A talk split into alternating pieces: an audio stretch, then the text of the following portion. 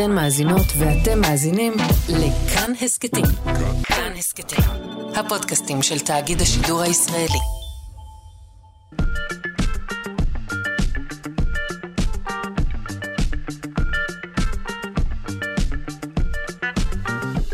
שלושה שיודעים.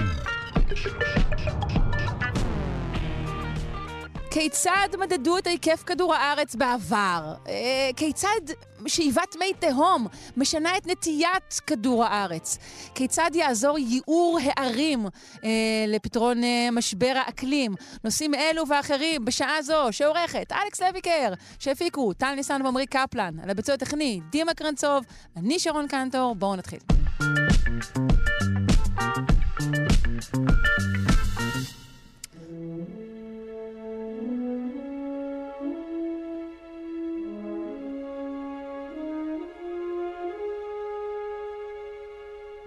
בדיקה חדשה אה, של נתונים של אה, אדי מים שנפלטים מירכו של שבתאי אנקלדוס מצביעה על כך שהאוקיינוס התת-קרקעי בירח הזה מכיל כמויות לא מבוטלות, לא זניחות של זרחן. זרחן הוא כידוע יסוד שנחשב לאחת מאבני הבניין של החיים כפי שאנו מכירים אותם. אה, נשמע הכל אודות הגילוי הזה מאיתי נבו, עורך ראשי של אתר מכון דוידסון לחינוך מדעי וכתב לענייני חלל. שלום, בוקר טוב. אהלן שרון. היי. אה, אז אנחנו מדברים על אה, בדיקה של נתונים שנאספו על ידי מי? על ידי מה? על ידי חללית אה, קסיני, זאת חללית ששוגרה ב-1997 לחקור את אה, שבתאי וירחיו וטבעותיו. יואו, מה שצריך אה, להגיד לה שהגראנג' מת. אמ, אוקיי. והיא עדיין מסתובבת שם? לא, היא סיימה את עבודתה ב-2017, אם אני לא טועה, היא עבדה אוקיי. שם הרבה שנים, אבל בסופו של דבר סיימה את תפקידה בהתרסקות מכוונת לתוך צדק. לתוך שבתאי, סליחה, אבל uh, הנתונים הרבים מאוד שהיא העבירה במשך uh, משהו כמו 15 שנים שהיא הייתה פעילה שם, עדיין uh, חוקרים uh, בודקים אותם. ואנחנו מדברים על בדיקה חדשה, זה דבר שהוא, זאת אומרת, אתה אומר, הבדיקה היא כל הזמן של הנתונים האלו, שפתאום אמרו, רגע, בואו נסתכל שוב על מה שהיא הביאה.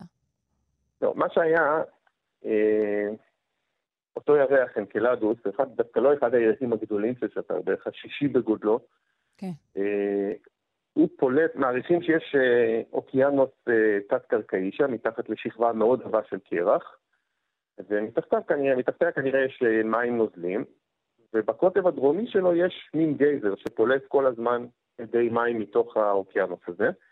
וקסיני ממש עברה דרך הגייזר הזה ודגמה חלקים מהעדים שלו. עכשיו, עם השנים רגע, אבל היא לא הביאה את הדגימות, כי אמרת שהייתה איזו התרסקות יזומה. היא העבירה נכון, רק את נכון, הנתונים. נכון, נכון. כל מה שהיא העבירה זה את הנתונים על ההרכב שלהם, או יותר נכון על המדידות שהיא עשתה לגבי ההרכב שלהם. עכשיו, עם השנים מתברר שהסילון הזה הרבה יותר חזק ממה שחשבו, ולמעשה העדים שנפלטים ממנו יוצרים עוד איזושהי טבעת סביב שבתאי, כי הירח הזה כל הזמן מקיף את שבתאי, יש ממש טבעת קטנה, יותר חיוורת, אה, הרבה יותר חיוורת מהטבעות הגדולות והמוכרות שלו. אה, טבעת של עדים שנפלטים מתוך אנקלדוס. אה, והחללית עברה גם דרך הטבעת הזאת כמה פעמים, ועכשיו החוקרים החליטו להסתכל על דגימות מתוך הטבעת עצמה, כלומר לא ישר מתוך הגייזר, לא מתוך הברז עצמו, אלא ממרחק קצת יותר גדול של העדים האלה. ושוב, הסתכלו על הניתוח של הנתונים, יש להם רק נתונים מספריים, זאת אומרת, כמו ממש קובצי מחשב כאלה, mm-hmm. ומנסים להשוות את זה לדגימות של חומרים שנבדקים באותה שיטה על כדור הארץ במכשירי מדידה דומים למה שיש, מה שהיה לקסיני, ובאמת גילו שיש שם הרבה מאוד, אה, מה שנקרא מלחי פוספט. לא משנה הרכב הכימי המדויק, אבל חומרים שמכילים כמות לא מבוטלת של זרחן. למעשה מעריכים עכשיו שכמות הזרחן באותו אוקיינוס תת-קרקעי של אנקלדוס היא גבוהה פי 100 מאשר באוקיינוסים של כדור הארץ. אוקיי, זה, אוקיי. זה נשמע פחות טוב. אה, למה? כלומר, תלוי מי אני ומה אני, כמובן, אבל... כן. אה, יכול מאוד להיות שאם אלמלא היו חיים, היה נשאר עודף גדול של זרחן גם באוקיינוס שלנו. אה, אוקיי. הוא נמצא בתוך תאים ובתוך יצורים חיים. Mm. זרחן הוא אחד מששת היסודות החיוניים לקיום חיים, לפחות חיים על כדור הארץ כמו שאנחנו מכירים אותם. הוא מרכיב חשוב ב-DNA, ב-RNA שלנו. ה-ATP, אותה מולקולה שהיא נחשבת למטבע האנרגיה של התאים, הדרך של תאים בעצם לאחסן אנרגיה כימית, היא אדנוזין תלת זרחני, לכן TP, טריפוספט. Mm-hmm. כך שזו, זה אטום, זה יסוד שהוא מאוד מאוד חשוב אה, לחיים על כדור הארץ, למעשה חיוני לחיים האלה, והגילוי שיש את היסוד הזה, אנחנו כבר יודעים שהיו את חמשת היסודות החיוניים האחרים, אה, נמצאו כבר בדגימות מאנקלדוס, ההשלמה של הסריה הזאת, של השישייה הזאת, היא מציתה את הדמיון של אולי יש שם היתכנות לקיום חיים, שוב חיים כמו שאנחנו מכירים אותם, כן. אי שם בתוך האוקיינוס התת-קרקעי הזה. זהו, אני יודעת, אה, ב-2011 בעצם נאס"א אמרו שאנקלדוס הוא אולי הספוט הנבחר, הטוב ביותר פרט לכדור הארץ להתיישבות אנושית. יש לנו כמובן אה, גם את מאדים ואת אירופה של צדק, אבל אנקלדוס הוא, הוא מועמד מצטיין יותר. אז הגילוי הזה בטח מחזק אפילו את ההצהרה הזו. אני לא בטוח שהוא כל כך מתאים להתיישבות אנושית, כי הוא למעשה מדובר על מדבר קפוא, מאוד מאוד קר, לפני השטח, וכדי להגיע למים הנוזליים שם צריך לחצוב דרך שכבה של, לא זוכר, 20 או 30 קילומטרים עובי של קרח. זה היה הרבה יותר עמוק מכל הקידוחים כמעט שאנחנו עושים בכדור הארץ. כך שזה לא אתגר אה, טריוויאלי. לא, זה לא טריוויאלי, ש... אבל אתה יודע, הכל יחסי. כן, מה שכן הם אומרים, שזה אחד המקומות שסביר שאם יתפתחו בהם חיים, יכול להיות שזה שם. למה הם חושבים ככה?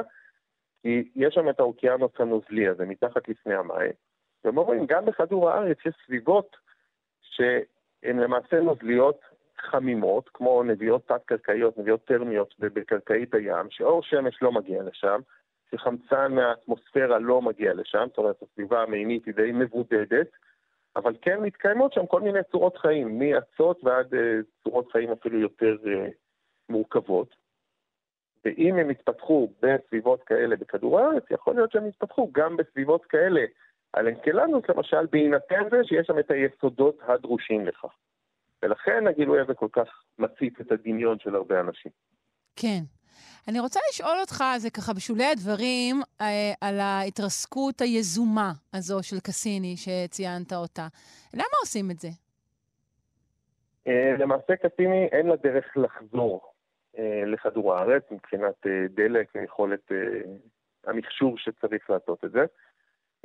עכשיו, בשנות ה-60 או ה-70 החליטו בנאס"א שאחת המטרות שלנו בחקר כוכבי לכת היא להימנע מזיהום.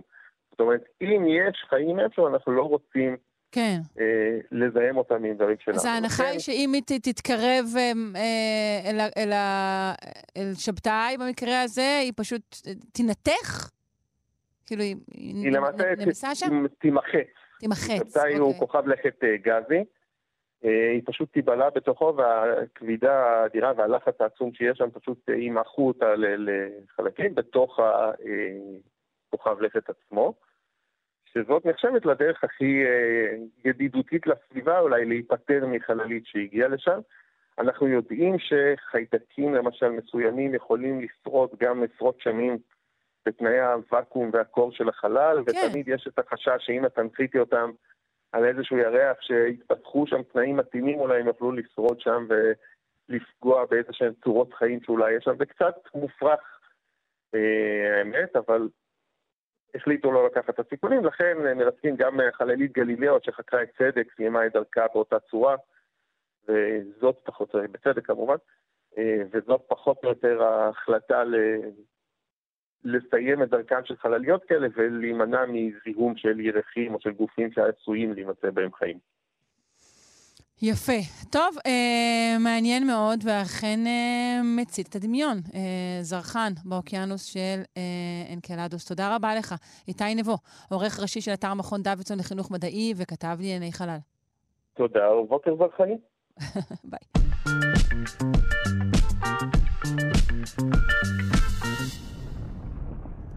שמתם לב שהכל קצת עקום? אה, ובכן, יש סיבה.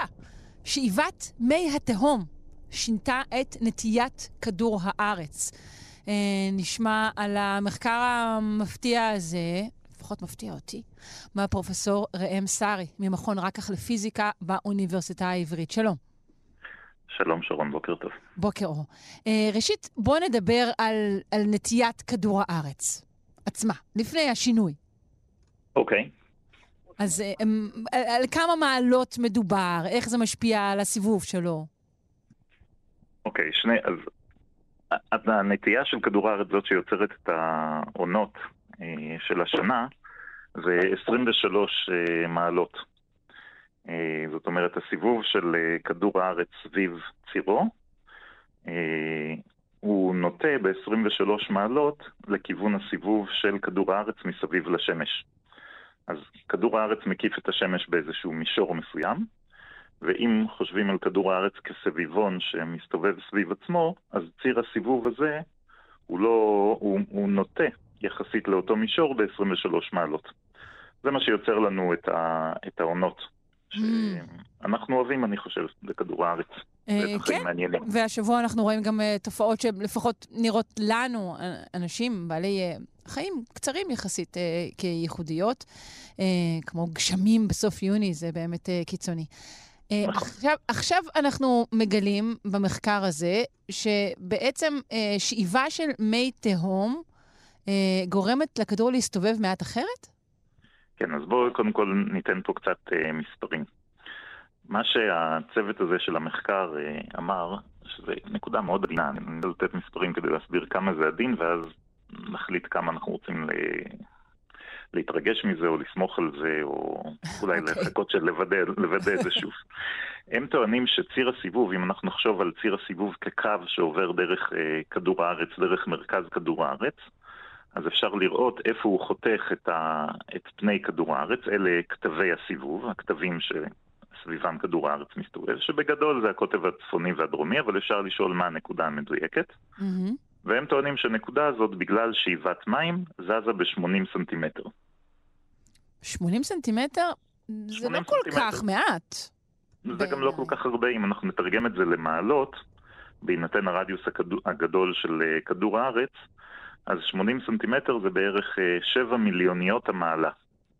זה כבר נשמע מעט. עכשיו זה נשמע מעט, נכון? יחסית לאותם 23 שרצית לדעת עליהם אה, לפני רגע. נכון. עכשיו אני אנסה גם להסביר אה, איך, איך זה בכלל קורה. אה, יש איזה מאמר ישן, אני חושב שכתבו אותו עוד לפני שנולדתי, בשנות ה-60 איפשהו, שקראו לו חיפושיות על פני פלנטה. נחשוב שיש איזה כוכב לכת שהוא לגמרי עגול. והדבר היחיד שמוציא אותו מלהיות אה, כדור מושלם, זה כמה חיפושיות ש... שזוחלות עליו. שם, אה, המילה חיפושיות זה כדי להגיד שהוא משהו שמסתו... ש... שלא שוקל כמעט משהו. כלום, אך עדיין בדיוק. משפיע על הכוכב. אבל עדיין, עדיין משהו. אה, ונניח שהחיפושיות האלה מסתדרות בטבעת מסביב לכוכב הלכת הזה. וכוכב הלכת הזה מסתובב. אז, אז מה שהטענה היא שציר הסיבוב ייתה להיות מאונח לאותה טבעת שהחיפושיות נמצאות עליה. Mm, hmm כלומר, החיפושיות ייתו לייצר עבורו את קו המשווה. כן. אז עכשיו נניח שיש uh, פלנטה שמסתובבת ככה עם החיפושיות על קו המשווה, ופתאום החיפושיות uh, מחליטות ללכת ככה שיצויר קו משווה אחר על פני הפלנטה. אז הפלנטה תסובב את עצמה ככה שציר הסיבוב החדש יהיה מתאים למנח החדש של החיפושיות. אפילו אם המסה של החיפושיות מאוד מאוד קטנה. אז זה בדיוק מה, ש... מה שקורה פה בסיפור הזה. יש לנו את כדור הארץ, שבוא נגיד לצורך העניין שהוא כדור מושלם, ועליו יש קצת מים, ועוד כמה דברים שזזים מדי פעם, ואז כדור הארץ מתאים את עצמו לקונפיגורציה החדשה של, ה... של החומר עליו. עכשיו, מה שהחוקרים האלה עשו, הם ניסו להעריך אה, ב-17 שנה שעליהם המחקר הזה מדבר, מ-93 עד 2010, כמה מים נשאבו מאקזיפרים בתוך האדמה, ויצא להם שזה בערך אה, שני מיליון מיליוני טון. אוקיי, okay. רגע, אבל כששואבים מים, אז לא שואבים אותם כאילו מכל החלקים לכל החלקים? למה זה, זה אומר שזה רק מצד אחד לצד שני? לא, לא צד אחד לצד שני, אבל הם אומרים יש כמה אקוויפרים מרכזיים, חלק בהודו וחלק בארצות הברית, שיודעים את מיקומם. Mm-hmm. עכשיו השאלה הנוספת שאמרת, לאן שואבים אותם? משקים איתם אה, שדות, אה, שותים, זה בסופו של דבר זה הולך לאוקיינוס. והאוקיינוס הוא מחולק פחות או יותר שווה על כל כדור הארץ. אז אתה מוציא אותם מכמה נקודות, אתה מוציא את המים מכמה אה, נקודות מאגרים שהיו בתוך האדמה, ואתה מחלק אותם שווה על פני כדור הארץ. אז יצרת איזשהו שינוי. אז מה הם עשו? הם אמרו, אוקיי, אה, כמה שינוי בציר הסיבוב של כדור הארץ אנחנו אה, נראה בעקבות הדבר הזה. זה יצא להם אותם 80 סנטימטר, והם השוו את זה לתצפיות של אה, ציר הסיבוב, אפשר למדוד את התצפיות של ציר הסיבוב, וצריך לקחת בחשבון עוד הרבה אה, דברים אחרים שגם הם משנים את ציר הסיבוב. אה, למשל, אה, קרחונים שנמסים, אה, לחות בקרקע שמשתנה, אה, זרמים באוקיינוס, הלחץ אה, באטמוספירה, סכרים שבנו בכל מיני מקומות, כל זה משנה טיפה, כל דבר את התרומה שלו. אוקיי, אבל הם אומרים, שוב, אמרנו 93 עד 2010 בערך, אמרנו כמעט 80 סנטימטר, זה יוצא קצת יותר מ-4 סנטימטר בשנה, וזה יוצא מזרחה. מה שאתה מתאר... נכון? אני, אני לא... פחות מארבעה סנטימטר פחות מארבעה, אוקיי. כן. Um, מה שאתה מתאר, uh, זה דברים שיכולים להיות לכאן ולכאן, אבל הם אומרים, יש נטייה של כמה סנטימטרים מזרחה מדי שנה, באופן מובהק. נכון. אז הנטייה הכללית היא יותר גדולה מזה, כתוצאה מכל הדברים האלה שאמרתי.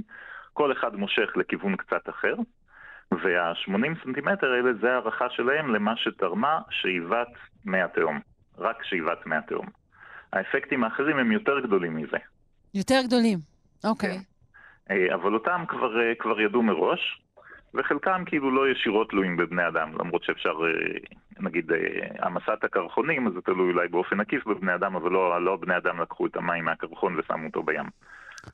לא באופן ישיר, לא כן, אפשר להגיד, אבל נכון. גם כן אולי עשו את זה.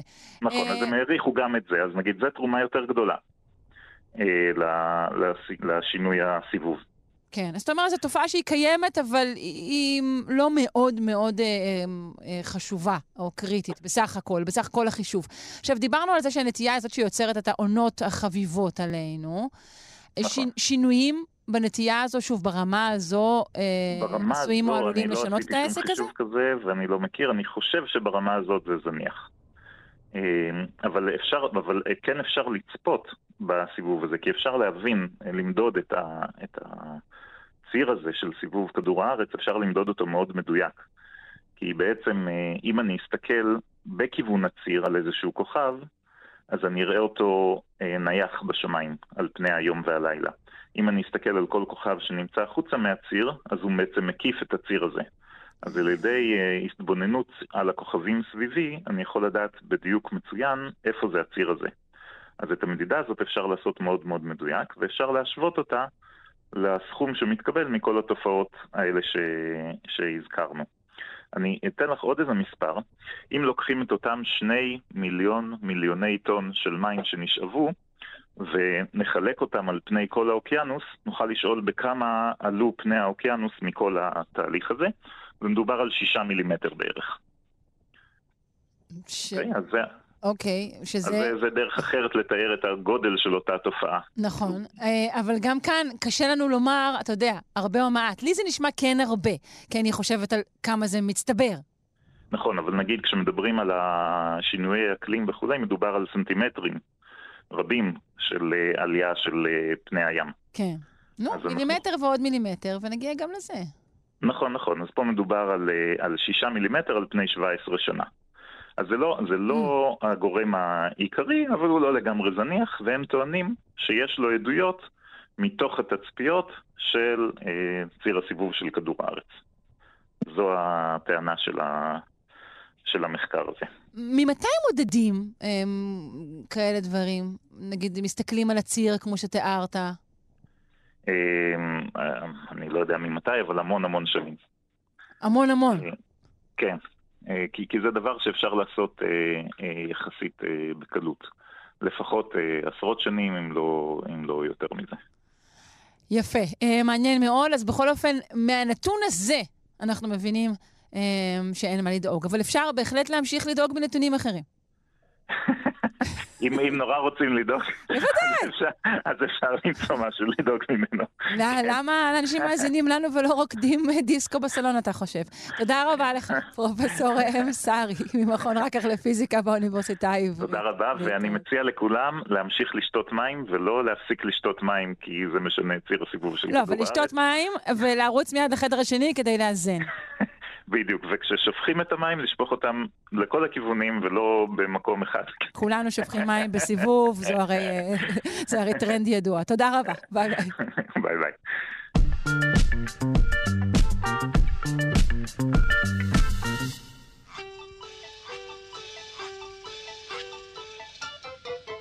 בחשבון זה נכון, אי אפשר לרפרף. בחשבון זה נכון, אי אפשר לצפצף. בחשבון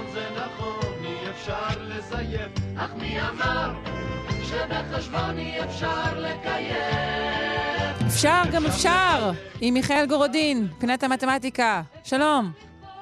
שלום, שלום. מדבר אלינו מאולפני שלושה שיודעים במכון דוידסון, הזרוע החינוכית של מכון ויצמן למדע. על מה נשוחח הבוקר?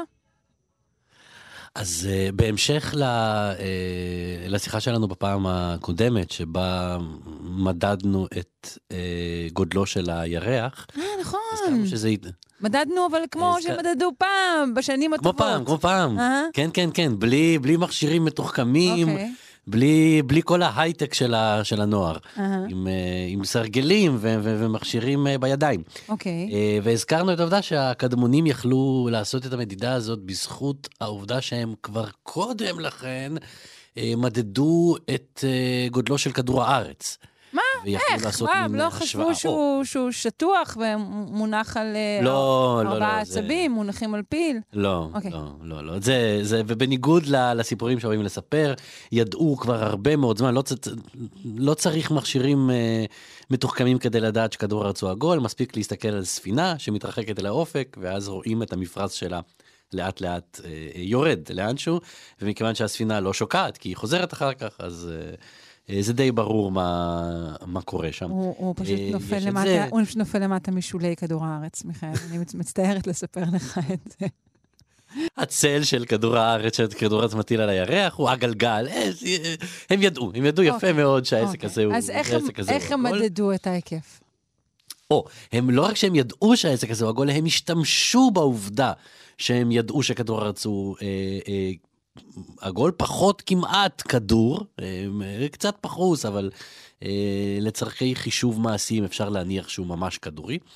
והאיש שאחראי על זה, אה, שמו היה ארטוסטנס, אה, אנחנו מדברים על אה, המאה השלישית לפני הספירה, והוא גם, אה, הוא, הוא, הוא נראה, כשמסתכלים על אה, תבליטים שלו מ- מ- מאז, הוא נראה, ועל ציורים, והוא נראה כמו אה, ספרן חביב כזה, אה, עם קרחת קטנה ושיער מקורזל. הוא באמת היה ספרן, הוא היה הספרן הראשי של הספרייה. הגדולה, החשובה בכל העולם באותה תקופה, הספרייה של אלכסנדריה. אז זה ספרן קצת לא, לא בדיוק במובן שאנחנו חושבים עליו אה, אה, היום, הוא בעצם אה, ריכז את כל המחקר והידע במוסד הזה, שהיה קצת כמו... כאילו, אולי כמו מעצב, אולי. מעצב תוכן?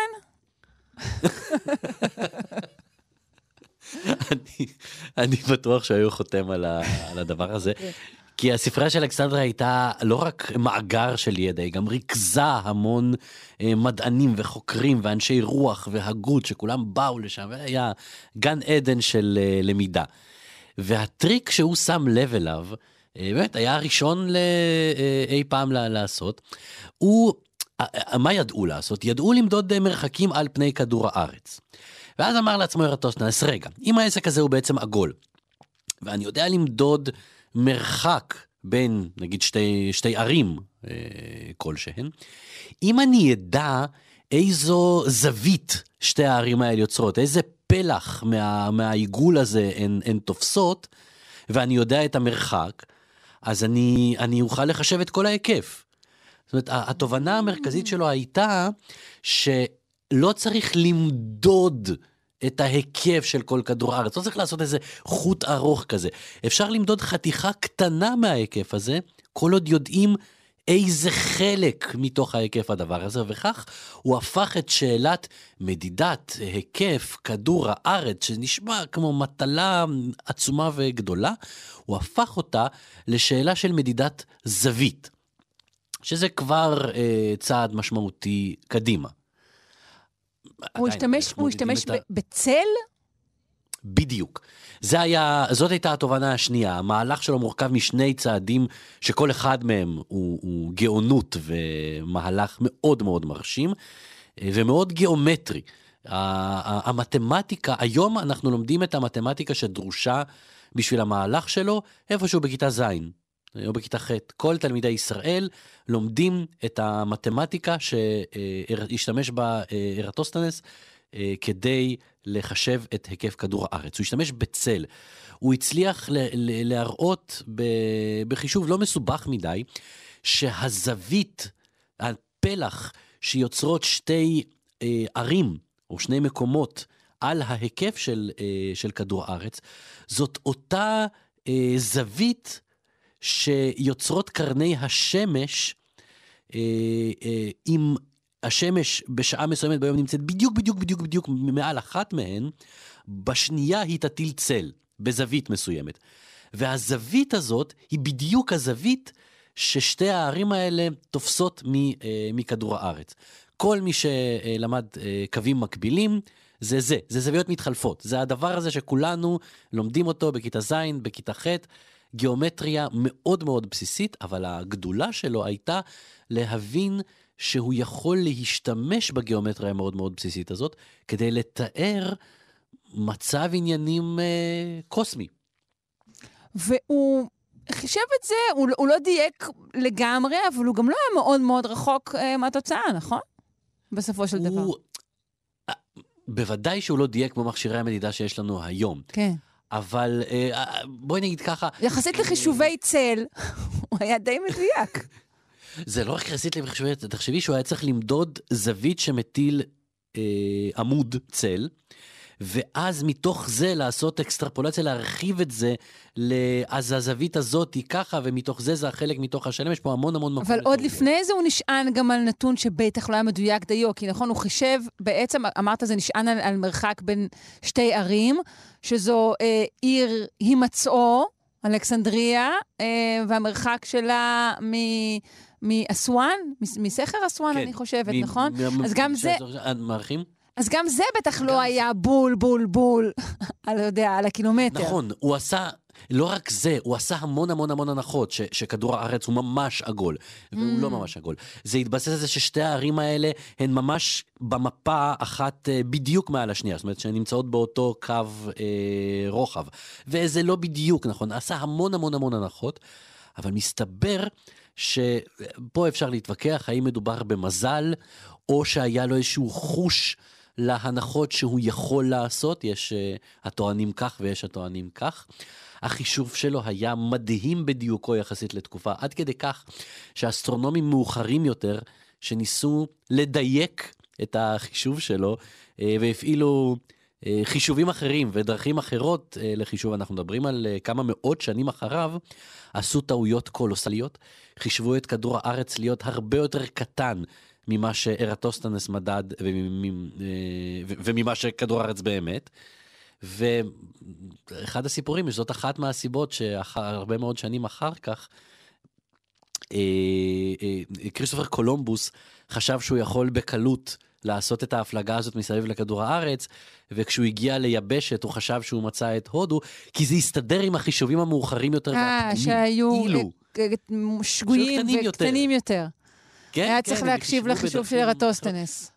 אם רק היה מקשיב לארטוסטנס, לא היה לנו אולי עד היום את הבלבול של אינדיאנס, זה גם באמריקה וגם ב- אה, בהודו. ואולי כל ההיסטוריה האנושית הייתה נראית אחרת אם כולנו היינו מקשיבים לספרן החביב אה, והמבריק והגאון הזה, שמדד את היקף כדור הארץ לפני יותר מאלפיים שנה.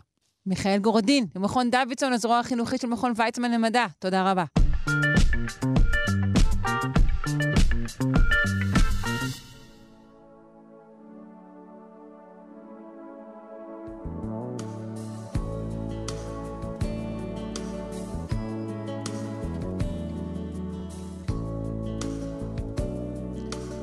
בשעה שבישראל אה, ממשיכים אה, לכרות עצים, אה, שדרות ברושים, אקליפטוסים, מכל הבא ליד, הופכים אזורים חקלאיים שלמים לאזורים אורבניים. מסתבר שהמגמה בעולם היא ג'ינגול. כלומר, ערים ברחבי העולם מתחילות להפוך את עצמן לג'ונגל. נשוחח כמובן עם יאיר אנגל, מעצב ומנכ"ל קיימה, מרכז לתכנון ועיצוב מקיים, על המגמה הנכספת הזו. שלום. שלום שרון. אז אה, כן, בדיוק. אה, על מה אנחנו עוד פעם מדברים? על אה, זה שבגלל שינויי האקלים, הערים שלנו, ששם רוב התושבים גרים, נעשות חמות יותר ויותר. מלכודות כבשן, כן. עד כבשניות, כן. עד שהמרחב הציבורי שלנו עלול אה, לגסוס אה, לאיטו בגלל החום הזה. אבל אנחנו נשב בתוך שלנו... המזגנים, בתוך הבניינים שלנו, ולא יהיה אכפת לנו בכלל. אנחנו... זה לא עיר, זה בית, ותכף נדבר גם על זה. בעצם אנחנו מבינים שהערים שלנו חייבות לעבור שינוי ולהיראות לגמרי אחרת. הפינה היום היא מגיעה בעקבות כתבה מצוינת אה, שאני ממליץ לקרוא של ירדן מיכאלי מהארץ, שהוא שוחח עם אה, אלני מירבילי. שהיא מומחית שמייעצת לאו"ם איך להיערך לעידן החום הקיצוני. נכון. הסיבה, אגב, שדברי הפתיחה שלי היו כאלה, שזה היה מדהים. אה, בשעה שהיועצת הזו, שמדברת באמת על ייעור מחדש של הערים, הייתה על שער אחד מחלקי העיתון, החלק האחר, דה מרקר, תיאר בדיוק התופעה ההפוכה. שקורית בישראל, של ויתור על יותר ויותר אה, שטחים חקלאיים. נכון. וכמו שאמרת, הרעיון שהיא מקדמת, אה, והרבה אנשים בעולם, גם אפילו הקדשנו איזה פינה על יער עירוני, אה, אבל היא מדברת ממש על הפיכה של הערים לג'ונגל עירוני. אה, עכשיו, עוד פעם, רק בקצרה, התחממות, למרות ש... אני רואה שחלק מהאנשים בישראל אה, עדיין מתכחשים אליה, היא עובדה קיימת לגמרי, שמשנה כבר את החיים שלנו. בסדר, הם חוגגים או... גשם ביוני, מה? כן, אה, של חמש דקות, ואחר כך אה, חום כבד. וזה משנה את החיים שלנו, שלנו כאן וברחבי העולם, ואת היכולת של בני אדם לנהל את החיים שלהם מחוץ לחללים ממוזגים במשך כל השנה. עכשיו, זה לא תרחיש עתידי, אנחנו מכירים ומרגישים את זה כבר עכשיו. ועם אה, כל הצער שבדבר, גם בתרחישים המאוד מאוד אופטימיים, אנחנו צפויים להתחממות משמעותית הרבה יותר בעתיד. מדברים על, אה, על עלייה של אה, עוד כמה מעלות לקראת 2050. עכשיו, זה נשמע עוד הרבה זמן, אבל אנחנו מכירים ודיברנו על זה שבמרץ האחרון, אחרי כמה שנים של דחיות ועיכובים, רשות החירום הלאומית במשרד הביטחון והשירות המטאורולוגי פרסו, פרסמו תרחיש ייחוס לאומי לגלי חום קיצוניים. שצפויים בקיץ בגלל החמרת תופעות מזג אוויר קיצוני. אוקיי, okay, אז בוא, בוא ו... נגיד שמאזיננו השתכנעו, ואכן יש התחממות. אה, איך, איך הייעור הזה, הג'ינגול, אה, כמו שקראתי לו, איך הוא צפוי אה, לקרות, איך הוא כבר קורה בחלק מהערים, ואיזה טוב הוא יכול לחולל? רק, רק עוד מילה אחת בקשר לעניין הזה שדיברת על אוקיי, נהיה במזגן, כן? כי אנחנו מדברים על זה שיהיו גלי חום של כמה ימים רצופים עם טמפרטורות מאוד גבוהות של אפילו עד 49 מעלות, mm-hmm. וזה כן, בשנים נו, הקרובות. יהיה כמו דובאי, כמו ש... כן. כן, ואז כולם מסתגרים בבתים. אה, אה, ושיא צריכת החשמל עולה, מה שנשמע מאוד מוכר דווקא מהימים האחרונים, mm-hmm. ובזמן כאלה דברים בעצם אנחנו מפעילים מזגנים בצורה יותר אה, רצינית.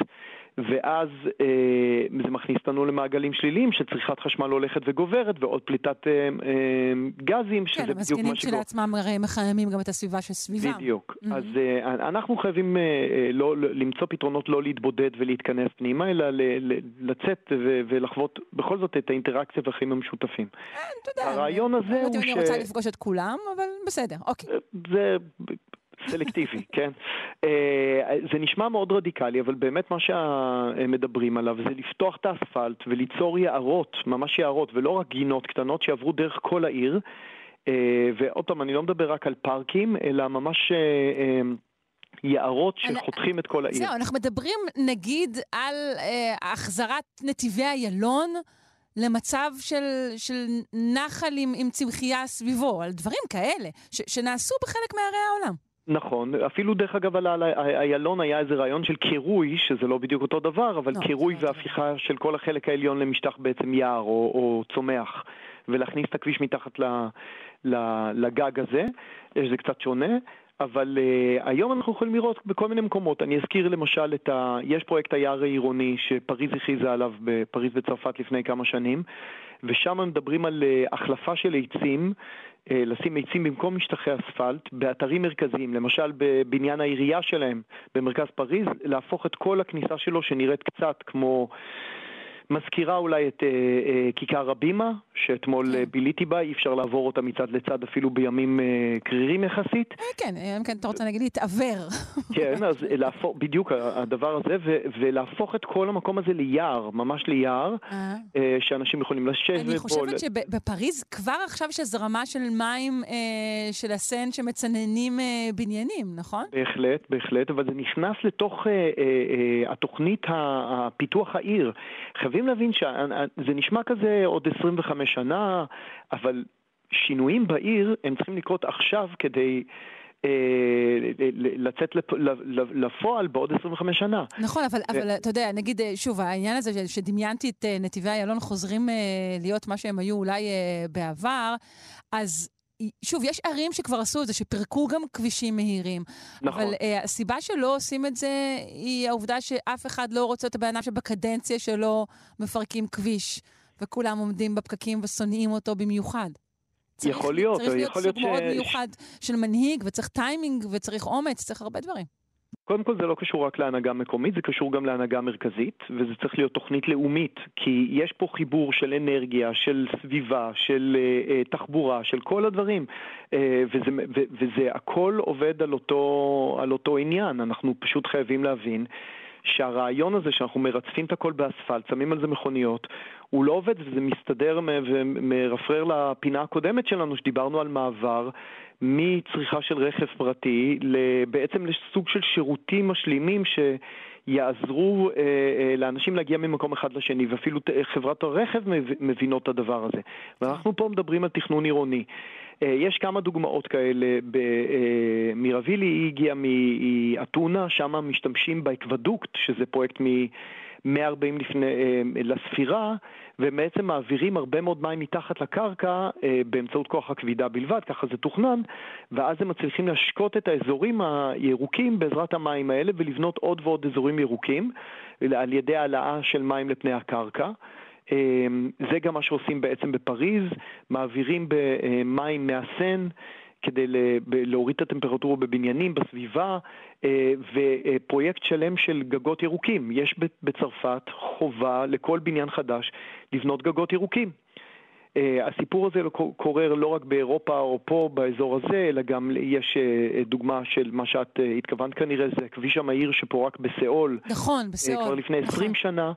אה, כביש מהיר, שזה תמיד נראה כאילו שאי אפשר לעשות את זה, אבל אה, הם השקיעו כמה מאות מיליוני דולרים, פירקו את הכביש, שיקמו את הנחל שעבר שם מלפני זה, ובעצם הם, אה, הם הורידו את הטמפרטורה בכמעט 4, 4 מעלות בממוצע מאזורים אחרים שנמצאים 400 מטר משם, שזה די מדהים.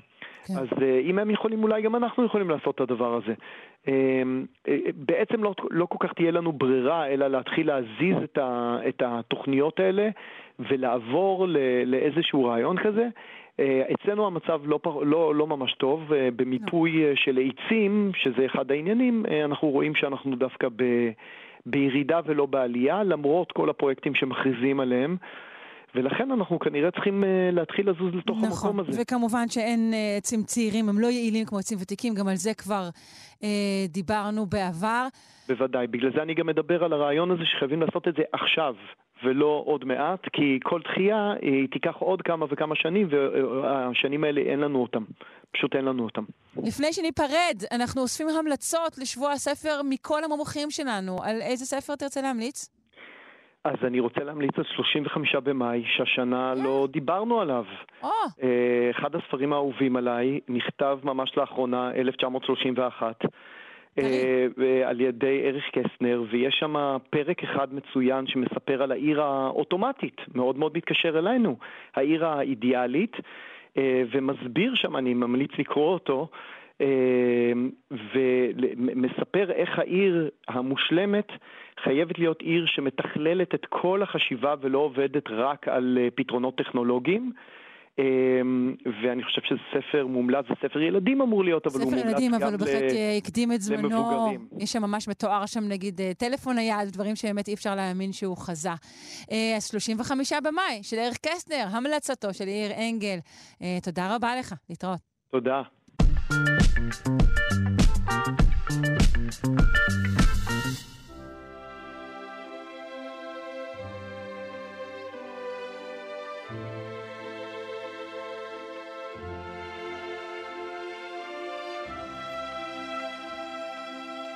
כיף, פינת השירה של רונה ישראל קולט, מורה לפיתוח קול וחוקרת קוגניציה ווקאלית באוניברסיטה העברית. בוקר טוב. בוקר אור, באמת הפינה עכשיו באמת אה, תדון יותר בתחום הידע שלי, שהוא באמת הקוגניציה הווקאלית. אה, בהתאם לזמן. אולי זה הזמן לשאול מה זה קוגניציה ווקאלית בעצם. אה, אוקיי, זה הזמן באמת לשאול. זה התהליכים הקוגניטיביים שמשפיעים על אה, איך אנחנו לומדים שירה ואיך אנחנו אה, אה, מפיקים שירה. וכאמור, כמו שאמרתי, זו הפעולה הכי מורכבת קוגניטיבית שבן אדם יכול לעשות. היא מערבת את אה, הכי הרבה אזורים במוח אה, בפעולה אחת, ואני מאתגרת את המאזינים למצוא עוד פעולה שהיא אה, כל כך מורכבת קוגניטיבית, אבל עדיין לא... את מדברת על שירה או על שירה. כל הפקת צליל? על שירה. Okay. אוקיי. על שירה, במיוחד על שירה אמנותית.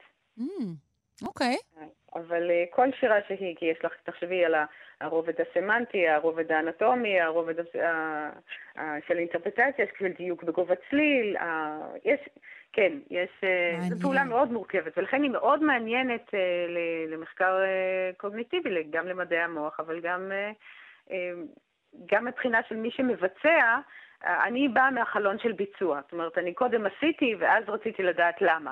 אבל יש כאלה ש, שעושים את התהליך ההפוך. אבל זו בהחלט אה, פעולה שמאוד אה, מעניין לחקור אותה. אוקיי. ובמיוחד, שנה, אה, חלפה באמת שנה מאז מה שהוגדר כסוף מגמת הקורונה, מגפ, מגפת הקורונה, ונעשו באמת הרבה מחקרים בתחום מדעי המוח כדי לדון בהשלכות על היכולת הקוגניטיבית החברתית שלנו, וב, ואני כמובן, אני אתמקד בפן שמעניין אותי, שזה נוגע לשירה או ללימוד של הפקה קולית, ונראה אם באמת היכולות הקוגניטיביות שלנו מאפשרות או אפילו מעדיפות ללמוד פיתוח קול בתנאים שהמגפה יצרה, זאת אומרת, תנאים של ריחוק חברתי, אה, דרך זום או כן, דרך... כן, אני זוכרת שהיו מורים לא מעטים לפיתוח קול, שבעצם אמרו, בואו תלמדו את זה אונליין.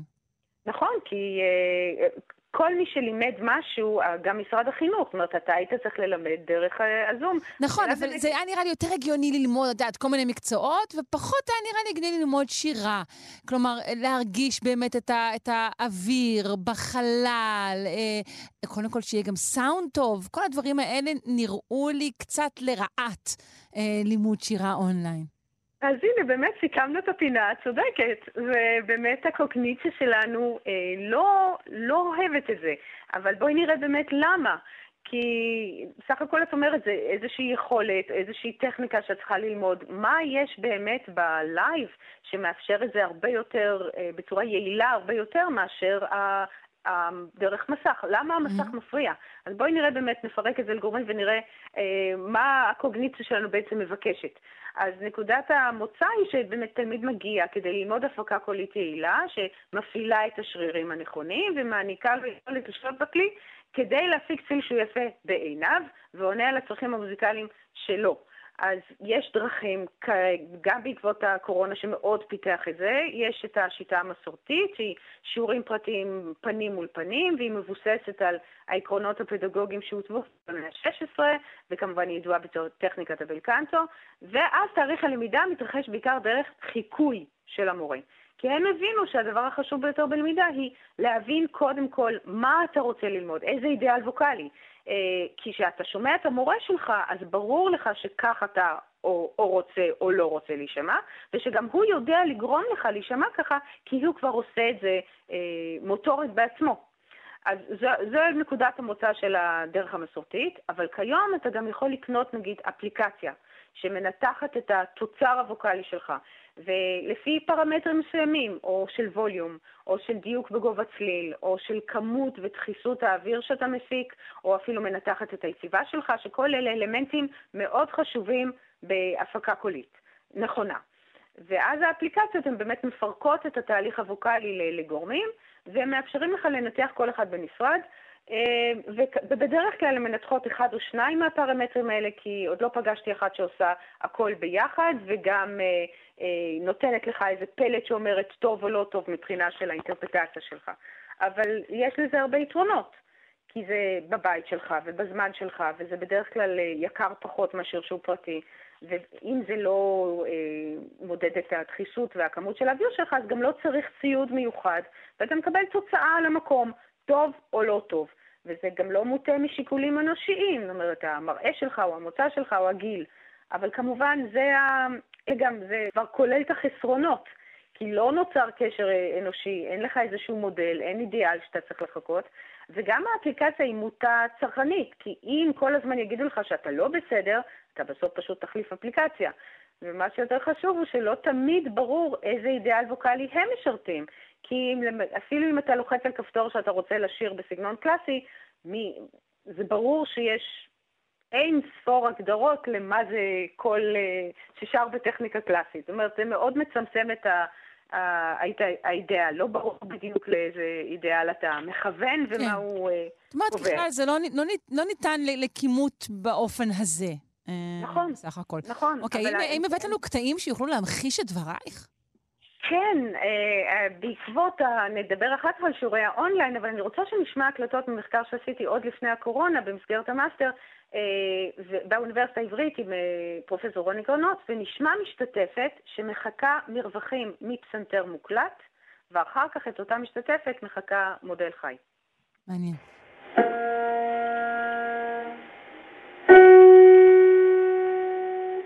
la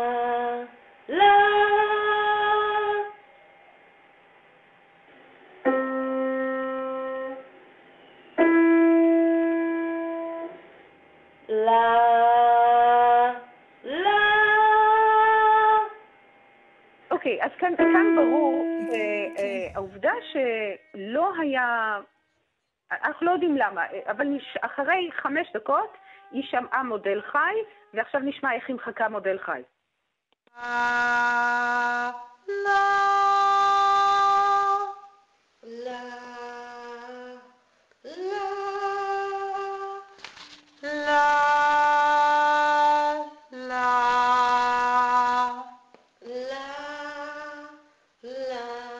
איזה שיפור, יאללה. איזה שיפור. אבל רגע, רונה, זה קשור לזה שזה אה, אה, חיקוי של כלי לעומת חיקוי של קול אנושי, נכון, שכנראה מבשר נכון. דברים אחרים, או להקלטה מול חי? כי זה שני נושאים אז אחרים. זהו, אז זו שאלה מצוינת, כי נתנו לה גם ל- לחכות אה, הקלטה של קול חי. זאת אומרת, אה, זה, גם שם היא לא, היא לא דייקה, היא דייקה הכי הרבה, זאת אומרת, זה הכי משמעותי מפסנתר מוקלט לקול חי, אבל גם כשהיה קול מוקלט, היא לא הצליחה לדייק. הדיוק, השיפור המדהים גם באיכות של הקול שלה וגם בגובה הצליל, בדיוק בגובה הצליל, היה מבוסס על חיקוי, על האינטראקציה עם קול חי. זה אומר שלא, היא, המוח שלה איבד לא רק את המידע האקוסטי, אלא משהו שעובר, כמו שאת אומרת, באוויר, בחיקוי, באינטראקציה האנושית, האישית, המוח שלנו, כמו שכל המחקרים בעקבות הקורונה מראים, ויש באמת, אני יכולה להפנות למחקר שנעשה השנה מאוניברסיטת קורנל, האינטראקציה החיה היא זו שמאפשרת את החיקוי המיטבי או את הלמידה המיטבית. מחקרים מראים, יצורים פיזיים צריכים קיום פיזי, פחות או יותר כך. כן, את אומרת זה כל כך מובן מאליו, אבל למה אנחנו באמת פועלים כל הזמן כדי לשפר את הקיום הפיזי? זו השאלה המאוד מעניינת, כי Mm. כמובן אנחנו שואפים להיות איזשהו יצור על, אבל עוד לא לנו, עוד לא השתילו לנו איזשהו שבב, לא וכשהשתילו היום, לנו... לא רחוק היום. אז אולי זה ישתנה, יש, ישתנה, אבל כאמור, כדי לשלוט, ב, אה, כדי לייטב את היכולות הקוגניטיביות שלנו בלמידה, לפחות בלמידה של פיתוח קול, אז אין ספק שהאינטראקציה החיה המסורתית היא עדיין הנכונה ביותר.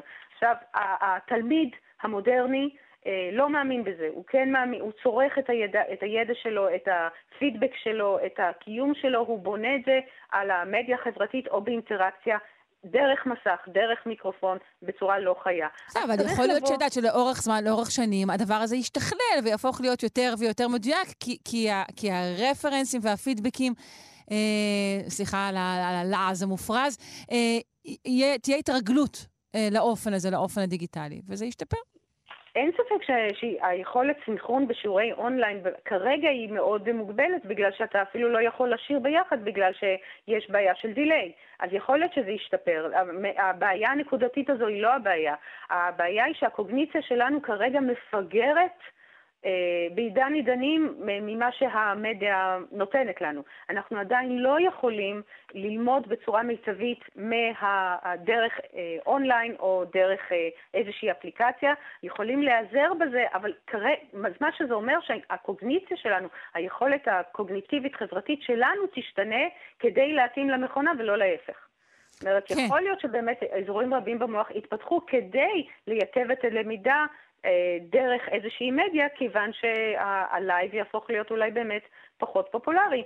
אבל אה, יש גם צדדים טובים, כי מה לעשות, אה, אני רוצה שנסיים באמת עם ההשמעה הזו של המקהלת זום, שהמקהלות זום היו כל כך פופולריות בזמן המגפה, כי לא הייתה לנו ברירה, והיינו חייבים באמת לתקשר אחד עם השני דרך המדיה. אז נשמע את מקהלת הזום של סטרונטון, ששרה כל כך יפה ביחד דרך האמצעים הדיגיטליים. Every voice and sing till earth and heaven.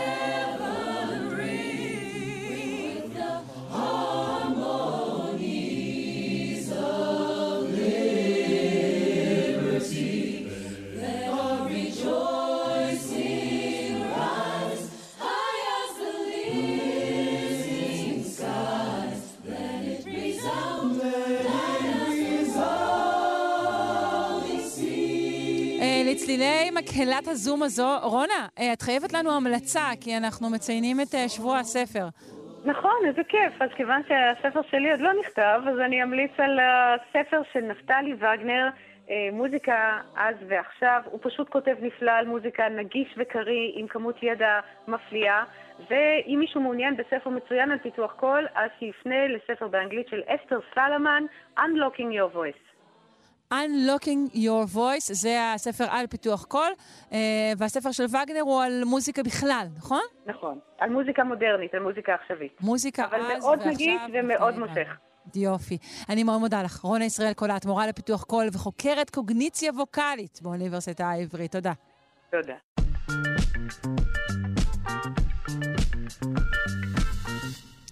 וואלאק, כשאתם הולכים לים, חם לכם. אתם מביאים צילייה, פחות חם לכם. צל הוא פתרון פשוט להורדת טמפרטורה. האם אפשר פשוט להצל על כדור הארץ מפני קרינת השמש, ובכך להגביל את ההתחממות שלו? חושב שבהחלט כן, פרופסור יורם רוזן, מהפקולטה לפיזיקה בטכניון, ראש מכון אשר לחקר החלל. שלום. שלום, שלום. אז כן, אפשר uh, לעשות צל, אבל זה טיפה למסובך. זה נשמע לי טיפה למסובך. כן, כי אם נעשה צל שהוא עדיין מתוך האטמוספירה, אז למי שנמצא מתחת לצל יהיה נוח, אבל זה לא ישנה את הטמפרטורה של כדור הארץ, כי עדיין הקרינה מגיעה. Mm-hmm. אז מה עושים? הרעיון הוא לעשות את הצל מחוץ לאטמוספירה. ומחוץ לאטמוספירה, או מספיק רחוק, יש רק בעצם מקום אחד שאפשר לעשות את זה. אם נעשה את זה איפה שכל הלוויינים שמסתובבים סביבנו, הלוויינים של אילון מאסק וכל אלה, אלה כן. מסתובבים בקצב שכל 90 דקות חולפים מעלינו. אז כל 90 דקות יהיה לנו כמה דקות של צל מלוויין כזה, זה לא לעניין. גם זה לא, לא עוזר. לא mm-hmm. כן. אז הרעיון הוא לשים את זה בנקודה שנקראת נקודת לגרנג' הראשונה. נקודת לגרנג' הראשונה נמצאת מיליון וחצי קילומטר מכאן, שזה אחוז אחד מהדרך אל השמש. בנקודה הזו מתקיים שוויון בין כוחות המשיכה של כדור הארץ ושל השמש. ולכן גוף שנמצא שם מסתובב יחד עם כדור הארץ סביב השמש.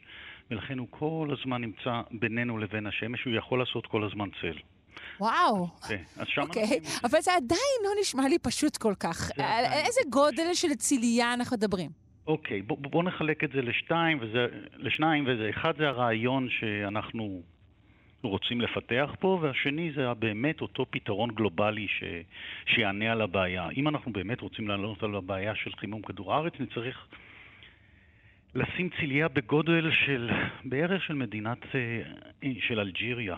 שזה Mm. די גדול, סביב די שניים איך נקפל אותה ונשים אותה בתיק? אה, כן, זה תהיה בעיה, אבל אפשר לעשות את זה בצורה מודולרית כמובן. כלומר, מקטעים מקטעים שנעלה. ונפרוס שמה. אוקיי. כן. זה עדיין די גדול, זה שניים וחצי מיליון קילומטר, אם תרצי, סדר גודל של 1,600 קילומטר על 1,600 קילומטר. כן, זה ענק. זה ענק. כן. זה ענק בכל קנה מידה, אבל זה יוריד את הטמפרטורה על פני כדור הארץ במעלה וחצי תוך שנה. כלומר, חלק יגיע מיידי, כלומר, כל מה שאנחנו מרגישים במהלך היום, הטמפרטורה שנעה על אה, מחזור יומי, יום-לילה, לא, יש לנו טמפרטורות שונות, זה יושפע מיד. והאוקיינוסים שהטמפרטורה שלהם נעה יותר על מחזור שנתי, זה ייקח את מלוא השנה, ואז הטמפרטורה שלהם תרד. שקללתם פנימה את העלות האנרגטית של שיגור צילייה בכזה גודל?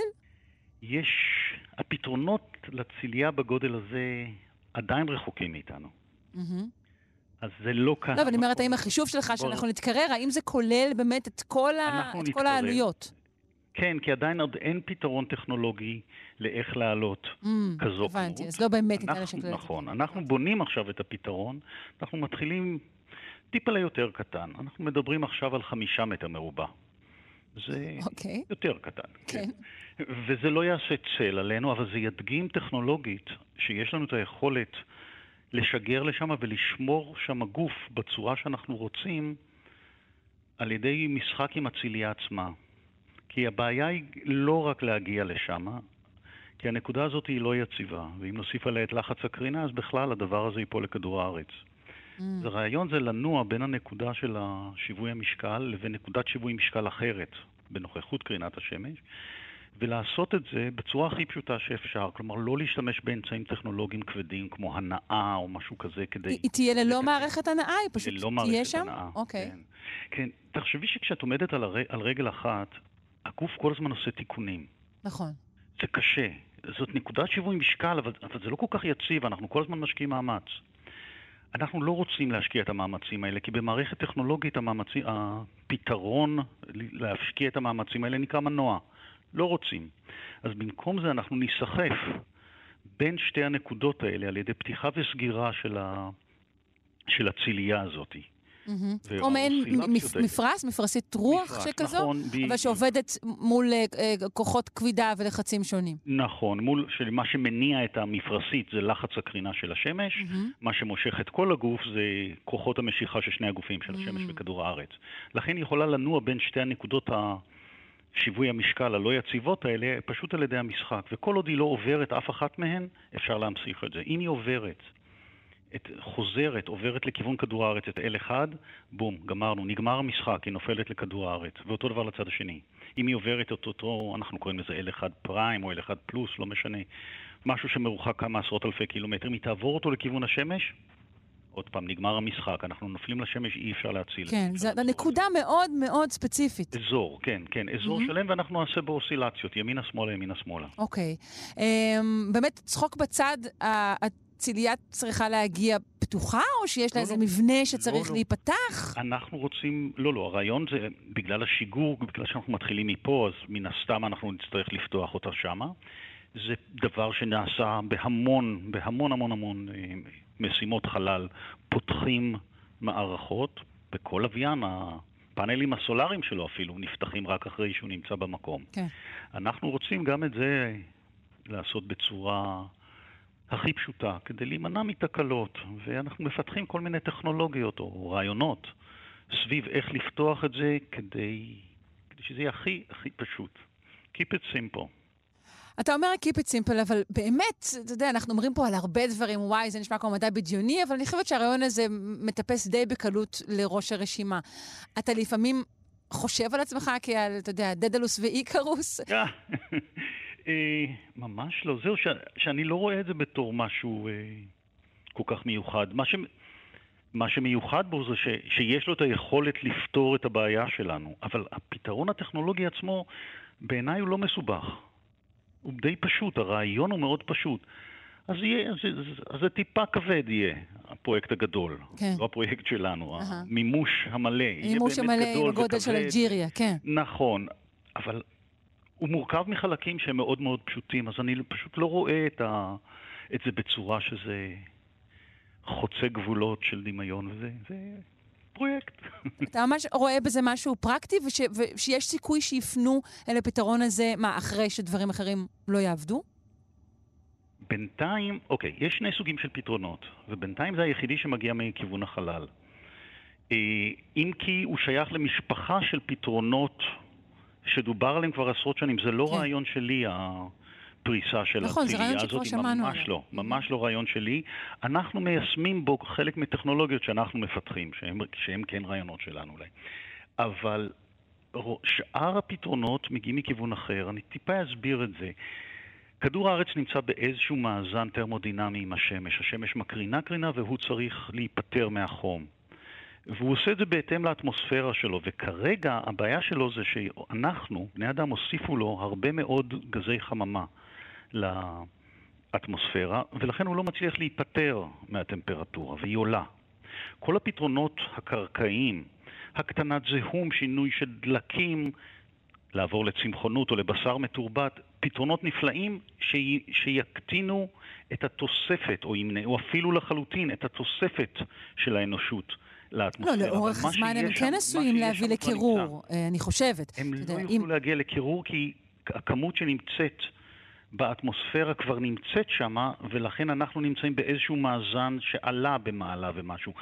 במקרה הטוב ביותר נוכל לעצור את זה, אלא אם נפתח טכנולוגיה להתחיל לשאוב חלק מגזי החממה מהאטמוספירה, למצק אותם באיזושהי צורה.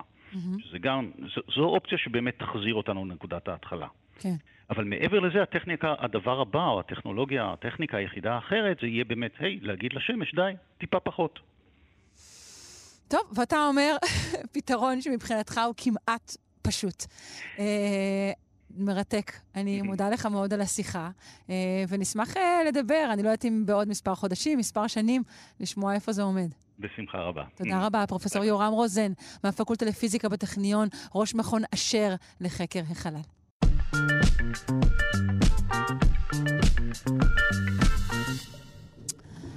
ההתחממות עלולה להפוך קהילות מיקרוביאליות שנמצאות אה, בכל מקום בעצם, מקולטות פחמן לפולטות פחמן.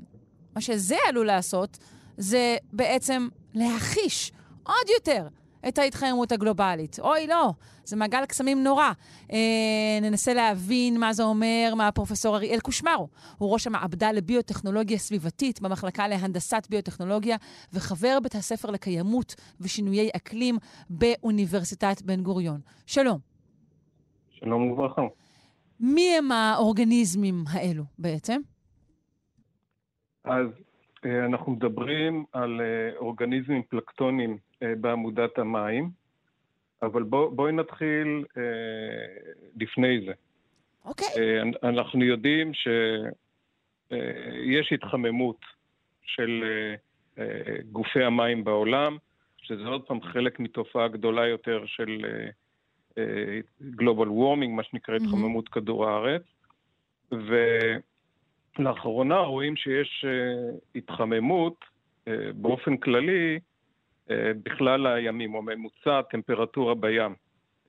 כן. לכאורה זה נראה לו הרבה, הממוצע עלה בשנה או שנתיים האחרונות ב-0.1 מעלה, אבל הצפי לאורך אה, השנים הבאות שזה ימשיך ויעלה, ואולי אפילו הקצב יגבר של ההתחממות. אבל זה שהקצב יגבר זה בדיוק נובע מאירועים כמו זה שאנחנו משוחחים עליו עכשיו. שזה, שזה, נכון, שזה אחד מהם. מהמם. אז בגלל זה, זה החשיבות של המאמר, ופה חשוב אה, להדגיש שהמאמר של הקבוצה האמריקאית אה, עוסק במודל שנותן כלים לחיזוי של תופעות כאלו, וזה לא נבדק אה, בפועל במעבדה.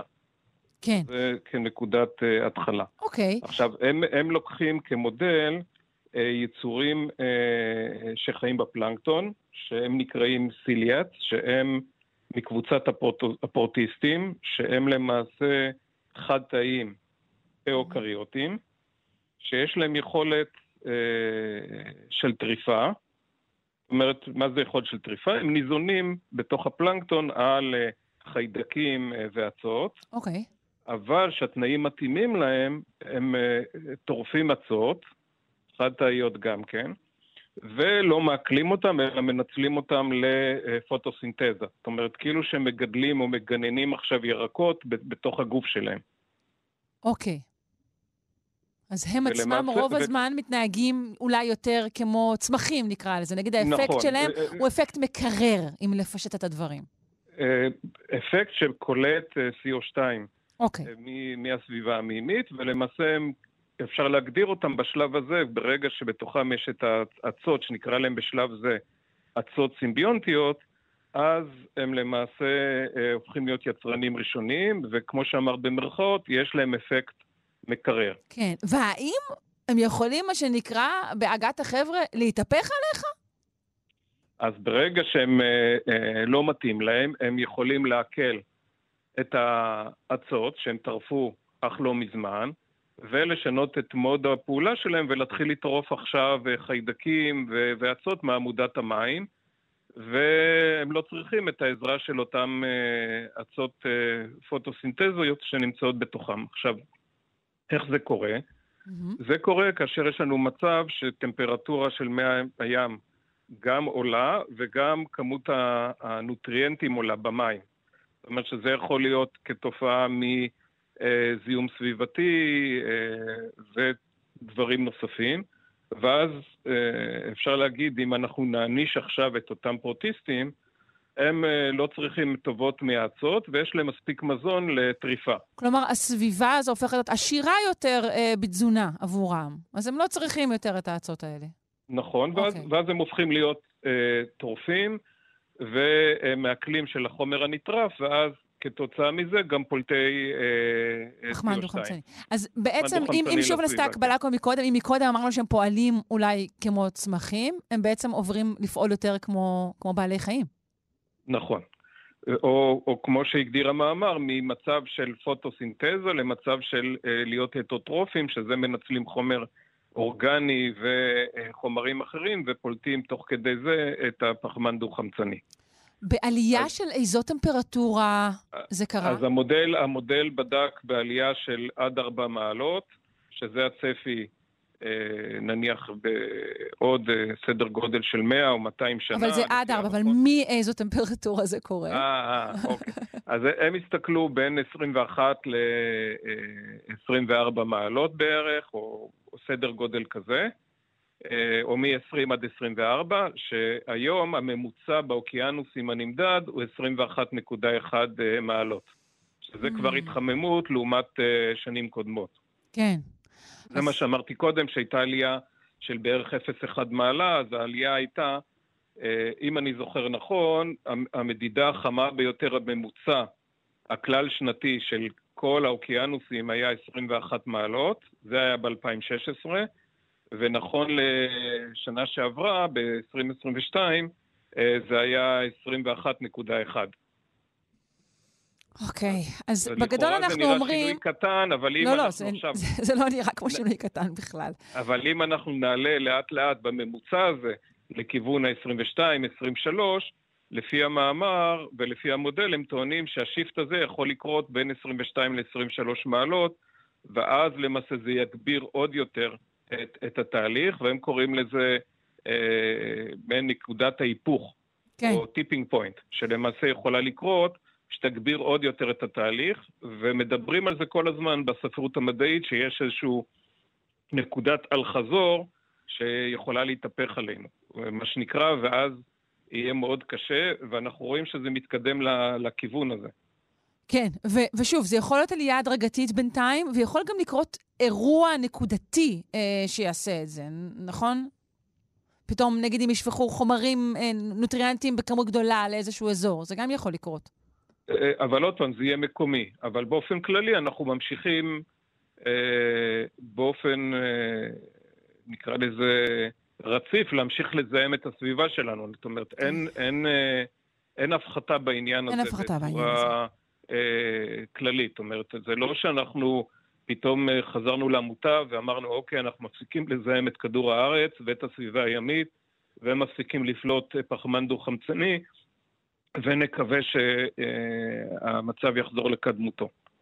לראיה, כל הכנסים, גם של האומות המאוחדות ואחרים, שמדברים על איך פותרים את המשבר של התחממות כדור הארץ, זה בעיקר כרגע דיבורים ללא מעשים, וגם חלק גדול מההתחייבויות של הורדת, נקרא לזה החתימה האקולוגית ופליטות גזים פחמניים, בדרך כלל לא מגובה במעשים. במעשים או במספיק מעשים. וכמו שהמחקר הזה מראה, זה יכול גם לקרות פתאום מהר.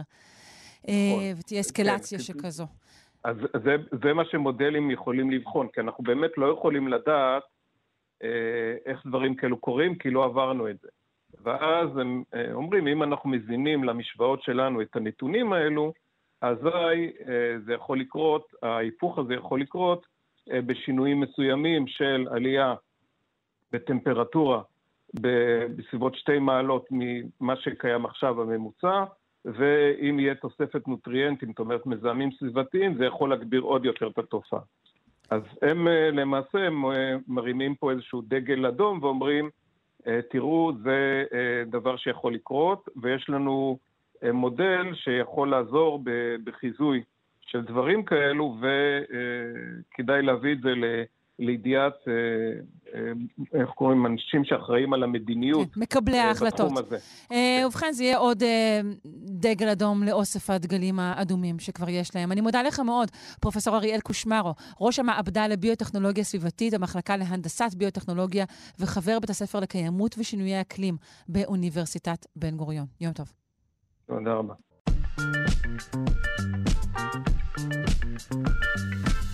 נכון, אנחנו עושים uh, כאן מאמצים רבים כדי uh, לא להישמע אנושיים, כדי להישמע נטולי רגש, אבל כעת אנחנו נאלצים uh, לקחת הפסקה. מהתנהגותנו זו, ולהביע רגש, שכן אנחנו נפרדים ממישהי מיוחדת מאוד, חכמה מאוד, מבריקה מאוד, שהייתה חלק בלתי נפרד מהתוכנית שלנו במשך שנים, ולמעשה מהיום הראשון של התאגיד, והיום נפרדת מאיתנו. זוהי ורד שפירא, הביולוגית של מכון דוידסון לחינוך מדעי. מיד נפנה לשיחה איתה, אבל קודם כל אה, חשבנו להשמיע לכם את השיחה הראשונה. אה, שניהלתי איתה. זאת השיחה בנושא חרקים זוהרים. בואו נשמע.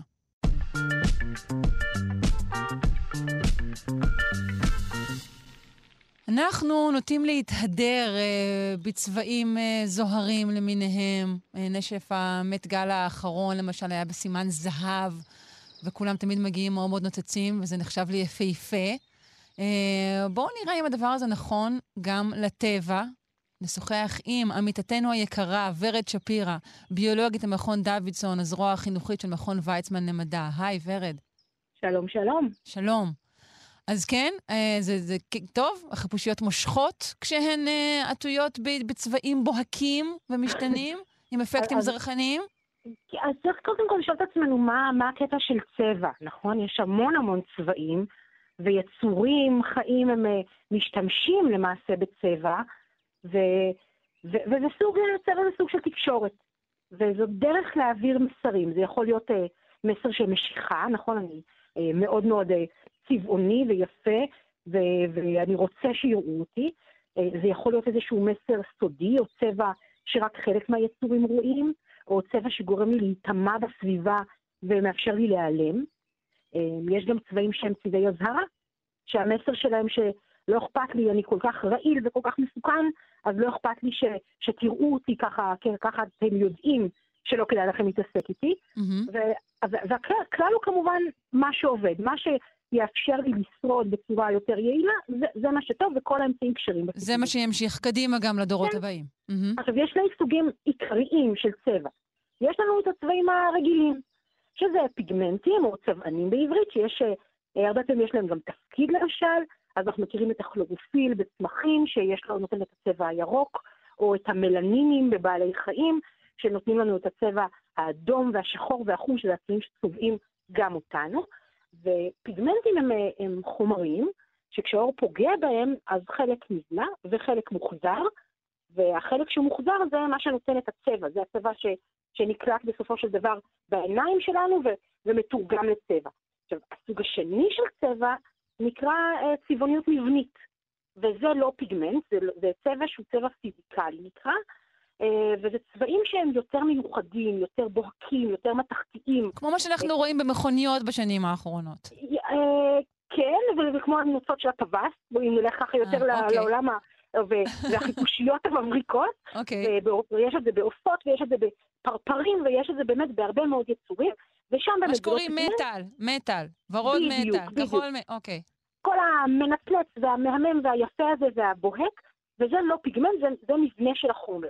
עכשיו, החומר שם בנוי משכבות מאוד מאוד מאוד אה, זעירות ככה, שמחזירות את האור באופן שונה, כל שכבה מחזירה את האור קצת אחרת, וזה גורם לאור המוחזר להראות בצבע המטאלי הזה שאנחנו רואים. עכשיו, זה גם אומר שמזוויות שונות, הצבע נראה קצת שונה. כן, כי הוא מחזיר אה, אור. נכון, אבל, אבל הרבה פעמים ב, ביצורים צבעוניים וססגוניים, אז יש אה, את האפקט הזה של היצורים שמשתמשים בצבעים הפיזיקליים, אז אנחנו רואים את הצבעים הבוהקים האלה, ו, ואנחנו שואלים את עצמנו למה זה טוב, נכון? כאילו, מה הקטע? אז יש יצורים שבהם הזכר והנקבה מאוד שונים, כמו בטווסים למשל, שהזכר הוא צבעוני והנקבה הרבה פחות, ושם זה, זה מקרה של ברירה מינית. כלומר, אם בברירה טבעית המותאם ביותר לתנאים של הסביבה הוא זה ששורד, אז בברירה מינית מי שהכי מותאם למציאת בן זוג ולרבייה הוא זה ששורד, ובמילים פשוטות, אם הנקבות אוהבות את זה, אז, אז זה מצוין, ובמקרה של הטווסים זו באמת ברירה מינית.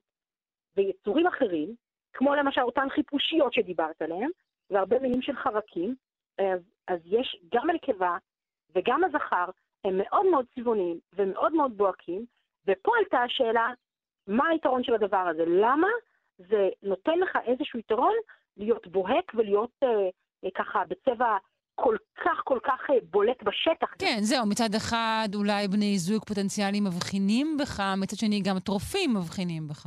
בדיוק. עכשיו, אם... אז, אז מה, מאיפה... מה, זה, מה יוצא לך מזה? מה, מה היתרון של הדבר הזה? אז רצו לבדוק את זה. והחליטו לעשות את זה, לבחון את, ה, את הברק הספגוני הזה של הצבע המבני, ובתוך הדבר הזה הם גם עשו את ההפרדה מצד אחד בעניין הזה של אה, ריבוי צבעים, כלומר זה שאני רואה הרבה צבעים בבת אחת, האם יש לזה את ההשפעה, האם זה הברק שנותן את ההשפעה, ומה מתוך הספגוניות הזאת הוא זה שפועל, הוא זה שיש לו איזשהו יתרון. אז מה שהם עשו, הם לקחו אה, כנפיים של חיפושיות שבוהקות אה, בירוק, שיש להן באמת את האפקט הזה של אה, צבע המבני ירוק בוהק, והם לקחו כנפיים כאלה אמיתיות וכנפיים כאלה מזויפות, והם החביאו בתוך הכנפיים אה, מזון שטעים לתרנגולות. הם אה, זחלים של אה, חיפושיות קמח, והם הציעו את המזון הזה לתרנגולות צעירות, לאפרוחים, שעוד אף פעם לא פגשו כזה מזון, כדי שלא יהיו להם דעות קדומות, והם הציעו להם אה, אה, כמה סוגים של מזון. הם הציעו כנפיים אמיתיות שבתוכם היה זחל, הם הציעו כנפיים שיש בהן את האפקט של הצבע הפיזיקלי, אבל בלי הברק, בלי הגלוף הזה שיש אה, לחיפושיות, והם הציעו גם איזה שהן כנפיים מזויפות שיש להן פשוט הרבה צבעים בבת אחת, איזשהו גרדיאנט שמשתנה, פעם אחת בצורת מט ופעם אחת בצבע מבריק. כי הם רצו לעשות את ההפרדה ולראות מה ב... בברק, בבוהק הזה, הוא זה שיוצר את, ה, את היתרון. עכשיו, מה שהם ראו זה שהאפרוחים אכלו את ה, את ה... בלי שום בעיה את המזון שהיו בו כמה צבעים בבת אחת בו זמנית. כלומר, אם אני עושה אפקט כזה של צבע שונה מכל כיוון, אבל הוא, אין בו את הצבע הפיזיקלי המשתנה הזה, אז זה בכלל לא מרשים אותם. אבל מה שמאוד הרשים את התרנגולות היה הברק. כלומר, פעם אחת גם פשוט צבעים בוהקים, מבריקים, ופעם אחת אותו צבע פיזיקלי שמשתנה מכל כיוון, שהוא גם מבריק. רגע, הרשים אותן לטובה או לרעה? הרשים אותן לרעה, הם לא העזו לאכול את זה. הם לא העזו הם לאכול את זה.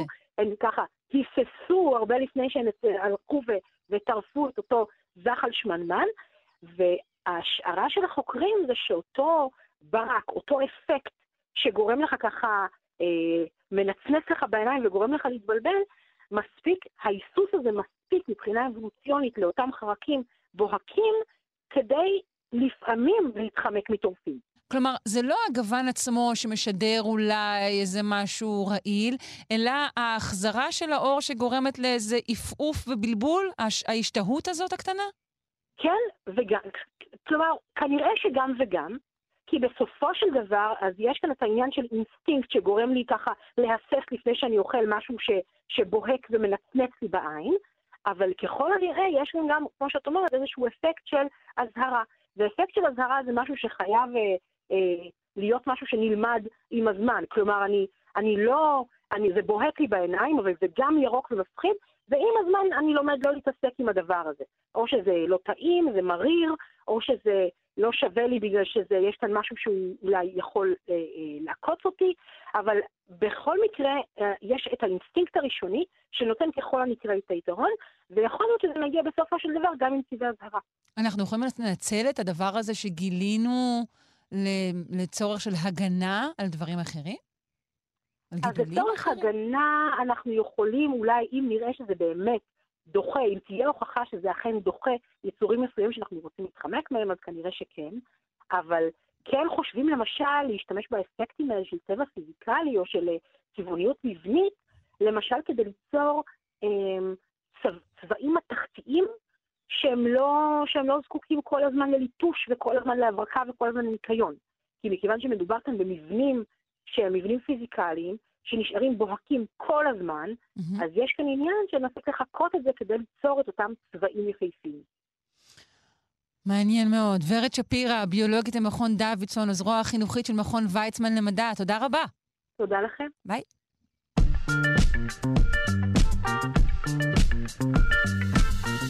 היא חלק מאיתנו מהיום הראשון של התאגיד, והיום, היום, היא נפרדת מאיתנו.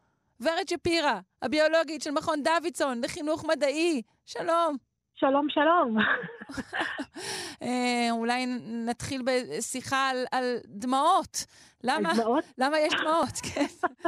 או משהו אז כזה. דמעות זה מגניב דווקא. נכון. כי למעשה זה, אם משהו נכנס לך לעין, או איזשהו פירור של אבק, אז העין מיד דומעת ושוטפת לך את העין ושומרת על החלק הכל כך רגיש ופתוח הזה. אני אה, אזכור את זה כשאני... כמנגנון רגשי. אני אזכור את זה כשאני אבכה עלייך. אה, יופי, אז קודם כל כבר ברחנו לענייני מחקר, זה ממש המקום הנוח שלנו. כן. מצוין. באמת היית כאן בתוכנית הראשונה? ביום שפתחו את התאגיד? כן, קיבלתי שיחת טלפון מארז גרטי. למעשה הייתי אפילו בפיילוטים, כשעוד לא ידעו כמה הולכים להיות יודעים, אם זה יהיה שניים או שלושה או אחד, או כמה בדיוק הולכים להיות. אבל בתוכנית הראשונה, אה, ארז גרטי, דוקטור ארז גרטי, מכון דוידסון, התקשר ואמר, יש איזו תוכנית חדשה, אולי בא לך. והגעתי אה, אה, לאולפנים, שאף אחד עוד לא ידע מה הולך להיות שם ואיפה יושבים ומה עושים, ואפילו איזה תדר משדרים. ודודו הרגיע אותי ואמר, אל תדאגי, אף אחד לא מקשיב, וכל השאר היסטוריה. תמיד מרגיע. אז את כן. בעצם אחד מהשלושה שיודעים, שתמיד שואלים אותנו עליהם. את אחד מהשלושה. אני מקווה, מנסה. אה, צריך להגיד אה, שגם, אה, שגם ב- בעצם בטסטים שאני עשיתי, ישבת כאן במשך שעות ודיברת עם, עם כל המועמדים על דובים לזיכרוני. ודינוזאורים כמובן. ודינוזאורים שהם כמובן אה, אהבתך הגדולה. נכון. מה, מעניין כמה שיחות ניהלת על דינוזאורים לאורך השנים. אני חושבת שדי הרבה. וואו. הפסקתי לספור בשלב מסוים, אבל אני חושבת שהיה לי באמת הכבוד להיות, אה, אני מאוד גאה להיות חלק מכל הדבר הזה שנקרא שלושה שיודעים, כי אני עושה את זה כבר שבע שנים, אה, וזה המון זמן. זה בדיוק זמן לשבתון מבחינתי. ואבולוציונית, לפני שבע שנים לא היה דבר כזה לפתוח את הרדיו ולשמוע על דינוזאורים, או על חלל, או על בעלי חיים, או על כל דבר אחר מעניין בבוקר, והרדיו היה מקום די אה, לא נעים בבקרים. ואני חושבת שהדברים השתנו מאז. נכון. והעולם גם אצלנו וגם בעולם הפודקאסטים, אה, נכון. אפשר להגיד שמדע אה, ככלל, וגם דינוזאורים בתוכו, אה, הפכו להיות פופולריים יותר ויותר. אני כל הזמן תוהה אם לנו יש חלק בזה, או שאנחנו פשוט הרחנו את הטרנד קצת לפני כולם. אני חושבת שיש לנו חלק בזה. אה, אני חושבת שזה לגמרי לא מובן מאליו לקום בבוקר ולהחליט שאתה אה, עושה תוכנית רדיו שלא מדברת פוליטיקה ולא מתלהמת, אלא לוקחת למקום אחר לגמרי. אה, כן. ואני שמחה. פנינו על הנצח, תשמעי. לא... כל הדברים החולפים האלה. אה. אה, תגידי, חשבתי כן. אולי לקראת פרידה לערוך לך שאלון טריוויה קצר. יאללה. על סמך פינות שאת עשית פה. אני רק רוצה לראות שאת לא זוכרת. מבטיחה לזכור שום דבר. שלמדת משהו אצלנו, ורד, זה חשוב, אחרת סתם דיברנו. בדיוק. בסדר? כן. אוקיי. מוכנה? כן. אוקיי. שאלה ראשונה. זכרים של איזה סוג בעל חיים נלחצים מריח בננות? אחת, תולעי משי. שתיים, עכברים. שלוש, קופי מקוק. עכברים כמובן. נכון מאוד, כן. וואו. האם את זוכרת על זה משהו? לא. לא. אני, יש הבדל בין הזכרים לנקבות. נכון, אז זה מלחיץ עכברים זכרים. נכון, ואת הנקבות פחות, והתגלה איזשהו אה, גן ששולט בזה, אבל אני בטוחה שאם אני אפשפש במחברותיי הרבות, אני גם אגלה מה זה היה. וואו, יפה. אוקיי, אז uh, את השאלה הזאת uh, uh, עברת יפה. Yes. אנחנו ממשיכים לשאלה השנייה. כן. למי שייך הפופיק העתיק בעולם? וואו, נכון, אני לא נכון לרגע זה. להגיד. נכון לרגע זה. כן. שימי לב, אולי, אולי, אולי כן, התשובות כן, כן, כן. ירמזו לך. אוקיי? אחד, מאובן זאב, בן מיליון שנים. שתיים, מאובן ממוטה, בת 22 אלף שנים. או מאובן דינוזאור, בן 125 מיליון שנים. כמובן שדינוזאור. טוב! ורד, אנחנו לא מצליחים להפיל אותך, לא, מה יהיה? של דינוזאור זה משהו שאתה חולם עליו בלילה. את אומרת, זה א', ב' בתחום שלך, בדיוק. פופיק של דינוזאור. אוקיי, יפה מאוד, נכון. אנחנו ממשיכים לשאלה השלישית. אה, זה לא ייקח עוד הרבה, אל תדאגי. מי מרוויח ממשבר האקלים? אה, חוץ מתאגידים מרושעים כמובן, שלא קשורים לעניין כרגע. אחת, טרמיטים. שתיים, תוכים. שלוש, צפרדעים. זה חייב להיות טרמיטים. נכון! כן.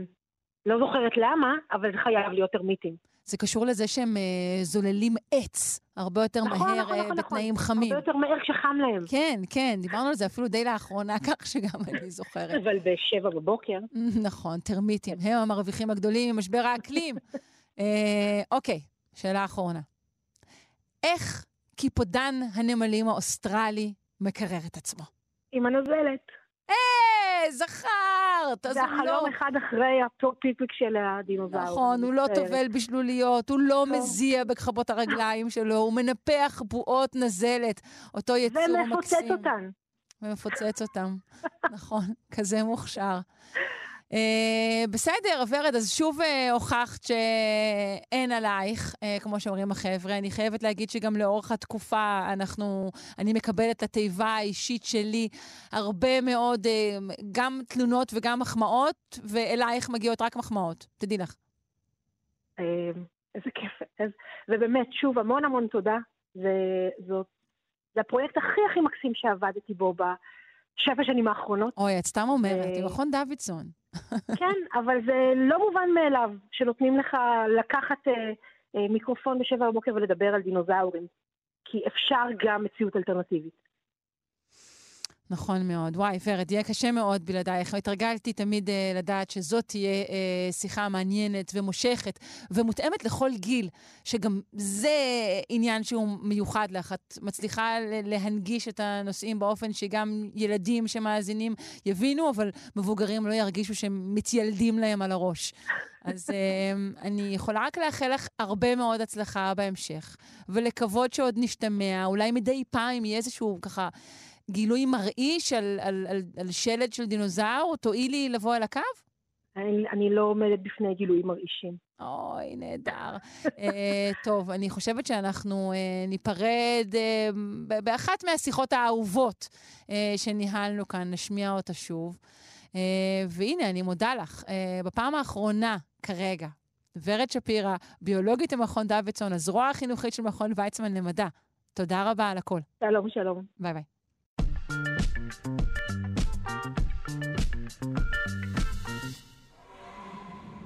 בואו uh, נחטוף קצת בומבות מדינוזאורים, זה בטח מגיע לנו על uh, משהו לא טוב שעשינו.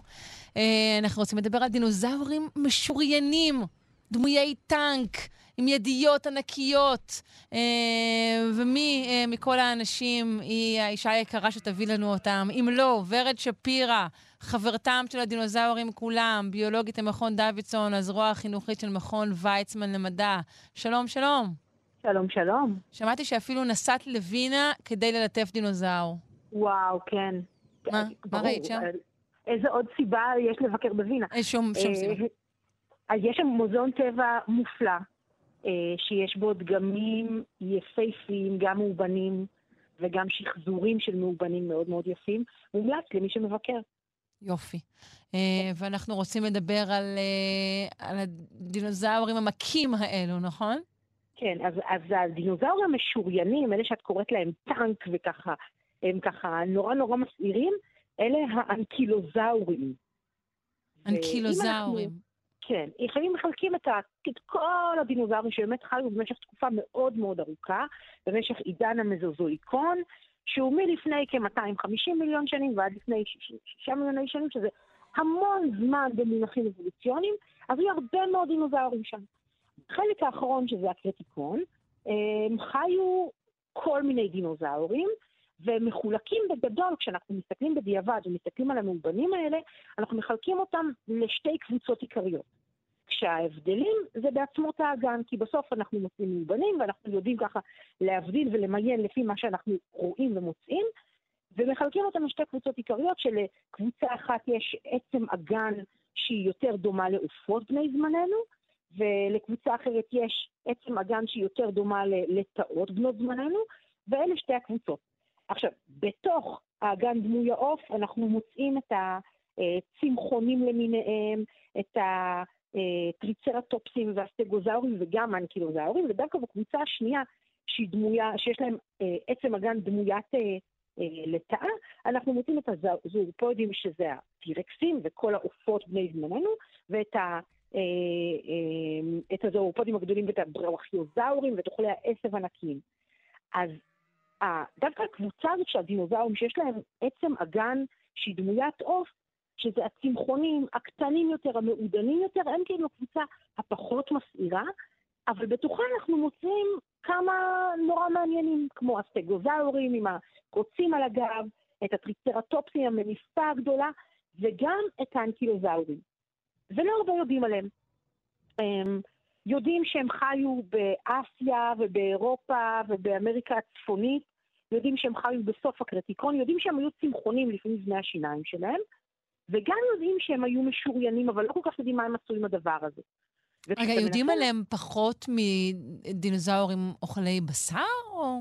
זה, זה סתם מקרי? זה מה שאני בעצם שואלת. זה, זה בעיקר כאילו קבוצה צנועה יותר, מהמם. קטנה יותר, יש מהם אולי קצת פחות פרטים, וגם כי אתה לא יכול להסיק כל כך הרבה על ההתנהגות ממה שאתה מוצא בשטח, וברגע שיש לך שריון שמגן עליך מהסביבה, אז יש הבדל בין לחקור את המאובן עצמו ומה אתה יודע על העצמות, לבין מה אתה יודע על ההתנהגות של הדבר הזה. עכשיו, מן הסתם אנחנו יודעים יותר על התנהגות של טורף שהוא אקטיבי, לבין משהו שהוא נטרף וההגנה שלו או, יחסית. אמ, אוקיי. או. אז, אז כשמסתכלים על האנקילוזאורים האלה, המשוריינים האלה, אז למעשה הגוף שלהם היה מכוסה בלוחות של קשקשים, ואנחנו קוראים לזה אה, קשקשים גרמיים, כלומר שזה בעצם איזשהו מבנה של עצם שגדלה על גבי האור, וזה יוצר שריון קשקשים, זה קצת דומה, אם מסתכלים על יצורים שחיים היום, קצת דומה לשריון של ארמדיל, שממש צומחת לו, אה, צומח מין שריון עצמות על גבי האור, על החלק העליון של האור, והשריון הזה, אם אנחנו שוב משווים למה שחי היום ויש לו שריון, אז השריון הזה הוא להגנה עצמית. כי אם אתה אוכל עשב, אתה צריך לשמור על עצמך איכשהו, ואתה אין לך שיניים חדות ואין לך ציפורניים, ואתה גם לא רץ מי יודע כמה מהר, אז כדאי שיהיה לך משהו שישמור עליך. אמ, אבל אף אחד לא באמת ראה אנקילוזאור מימיו, ולא יודע בדיוק איך הוא עשה את זה, וגם לאנקילוזאורים יש עוד משהו. כי בקצה של הזנב המשוריין שלהם, יש להם מין בומבה כזאת, משהו שנראה כמו נשק מימי הביניים, מין עלה כזאת בקצה עלה, של הזנב. פטיש גדול, או מין משהו דמוי עט חפירה כזה? נכון, זה לא עת חפירה, זה יותר אה, משהו שנראה כאילו מרביצים איתו. אוקיי. וגם זה במשך המון שנים, אמרו, אוקיי, יצור כזה, את יודעת, רגליים קצרות, שריון, הדמיון הכי קרוב שיש לנו היום זה באמת איזשהו ארמדיל מגושם, באמת אולי זה שימש להגנה עצמית. אבל שוב, אף אחד לא ראה אף פעם איך הדבר הזה מתנהג עם, ה, עם השריון הזה שלו. ואז הגיע מאובן. הגיע מאובן בשם אה, של אנקילוזאור, ממין בשם זואול קרורי וסטטו, שזה מאובן די שלם שמצאו של אנקילוזאור, וכשהתחילו לחקור את המבנה שלו ואת המבנה של השריון שלו, ראו שיש לו על גבי השריון, בחלק האחורי, ליד עצמות האגן שלו, יש לו קוצים שהם קוצים פגועים. וחשבו, אוקיי, מישהו ניסה לטרוף אותו, מישהו ככה, הוא הגן על עצמו עם הזנב שלו, וזאת הייתה הגנה עצמית. אבל אז כשהסתכלו יותר מקרוב על הפגיעות האלה, ראו דבר מעניין. ראו שקודם כל, הפיזור של הפגיעות הוא כזה שהוא לא נראה כאילו נגרם על ידי טורף, על ידי איזשהו תרופוד ש, שעשה לו נזק עם הציפורניים או עם השיניים שלו. יש כאן פגיעות של מכה. ויש כאן לא רק פגיעות של מכה, יש כאן פגיעות של מכות שהולכות וחוזרות על עצמן בתקופות שונות, כלומר שברים שהיו, אה, שהגיעו בזמנים שונים. כלומר, הם גם לא היו קטלניים. נכון. כי זה, זה לא משהו שהיה זבנג וגמרנו, mm-hmm, באמת כן. הרג אותו ונגמר, אלא כן. משהו שחזר על עצמו. כלומר, וכאן אפשר אנחנו- לחשוב אולי שזה מישהו שכוחו הוא שקול, פחות או יותר. לכוחך שלך, אם זה חוזר בגלל ונשנה. שאנחנו מדברים כאן על משהו שהוא בעצם תעלומה בלשית, כי שוב, אנחנו לא יושבים וצופים באיך הם מתנהגים, אז חושבים שהפגיעות החוזרות האלה והפגיעות הלא קטלניות האלה, הן למעשה פגיעות שנגרמו על ידי אנקילוזאורים אחרים. וזה לא טורף, כי אין כאן את השיניים או את השריטות, אלא מישהו שבאמת נתן לו להשתמש בזנב שמאוד דומה לשלך, ושבר לו את הקוצים על גבי אה, אה, החלק הזה של השריון. צ'פחה מחבר. מהמם. כן. עכשיו, כשאנחנו מסתכלים שוב על התנהגות של בעלי חיים שכבר לא נמצאים כאן, אנחנו תמיד מנסים להשוות למשהו שכן נמצא כאן. ואז אנחנו מסתכלים למשל על יצורים שיש להם קרניים. והקרניים האלה הן משמשות אולי להגנה עצמית במקרה של סכנה, אבל יש להם תפקיד הרבה יותר חשוב במאבקי, במאבקי כוחות בין זכרים, כשאנחנו מדברים על איילים למשל. אה, וכאן נכנסת השערה שהיא השערה התנהגותית, השערה שהיא לגמרי מתייחסת להתנהגות של בעל החיים ולא למבנה העצמות שלו, שמדברת על זה שכנראה שהזנב הזה של האנקילוזאור המשוריין, הוא שימש גם לאמצעים של מאבקי כוחות בין זכרים, ולא רק להגנה עצמית כטורף.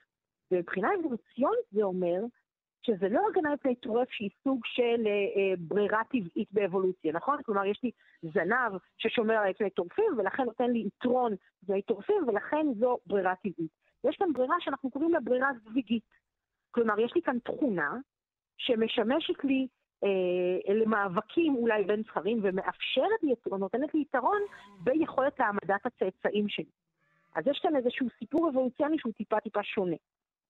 כן, כלומר, למי, למי שהפטיש הזה אצלו הוא יותר חזק מקרב שאר הזכרים, נגיד, אז נכון. הוא סיכוייו להתרבות טובים יותר. נכון, להפיץ את הגנים שלו, להעמיד יותר צאצאים פוריים שימשיכו אל הדור הבא, והברירה כאן היא לא ברירה טבעית של הגנה מפני טורפים, אולי לא רק הגנה מפני טורפים, אלא גם ברירה זוויגית שנותנת לי יתרון, וזה אולי גם מסביר את הגיוון הכל כך רחב בין הצורות השונות של הזנבות, של העלות האלה בקצה הזנב, של האנקילוזאורים. כי ברגע שיש לי אה, ברירה שהיא ברירה זווגית, גם הגיוון הוא נעשה הרבה הרבה יותר גדול, זה, רק לא, מש- זה לא רק משהו פונקציונלי מפני טורפים, אלא גם איזושהי ברירה שיש לה בחירה על ידי אה, נקבות, למשל, מהצד השני.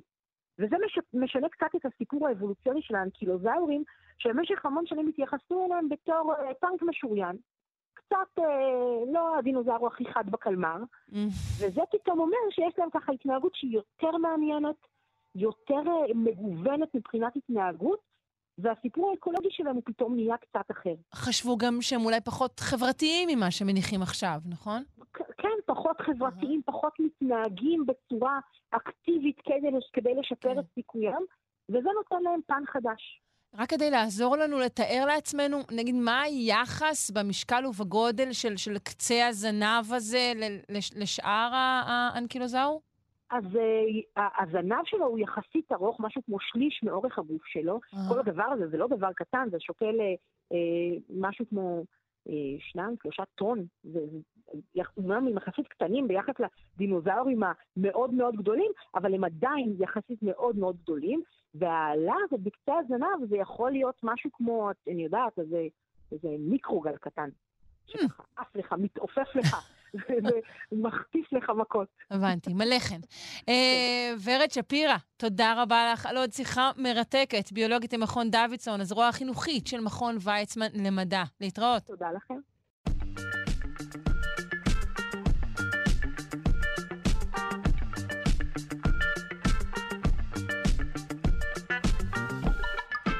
עד כאן שלושה שיודעים להיום. נודה לעורכת אלכס לויקר, למפיקים טל ניסן ועמרי קפלן. על הביצוע הטכני היה דימה קרנצוב, אני שרון קנטור. אתם מוזמנים להישאר ולהאזין לגם כן תרבות עם גואל פינטו. שיהיה המשך יום טוב, ביי ביי.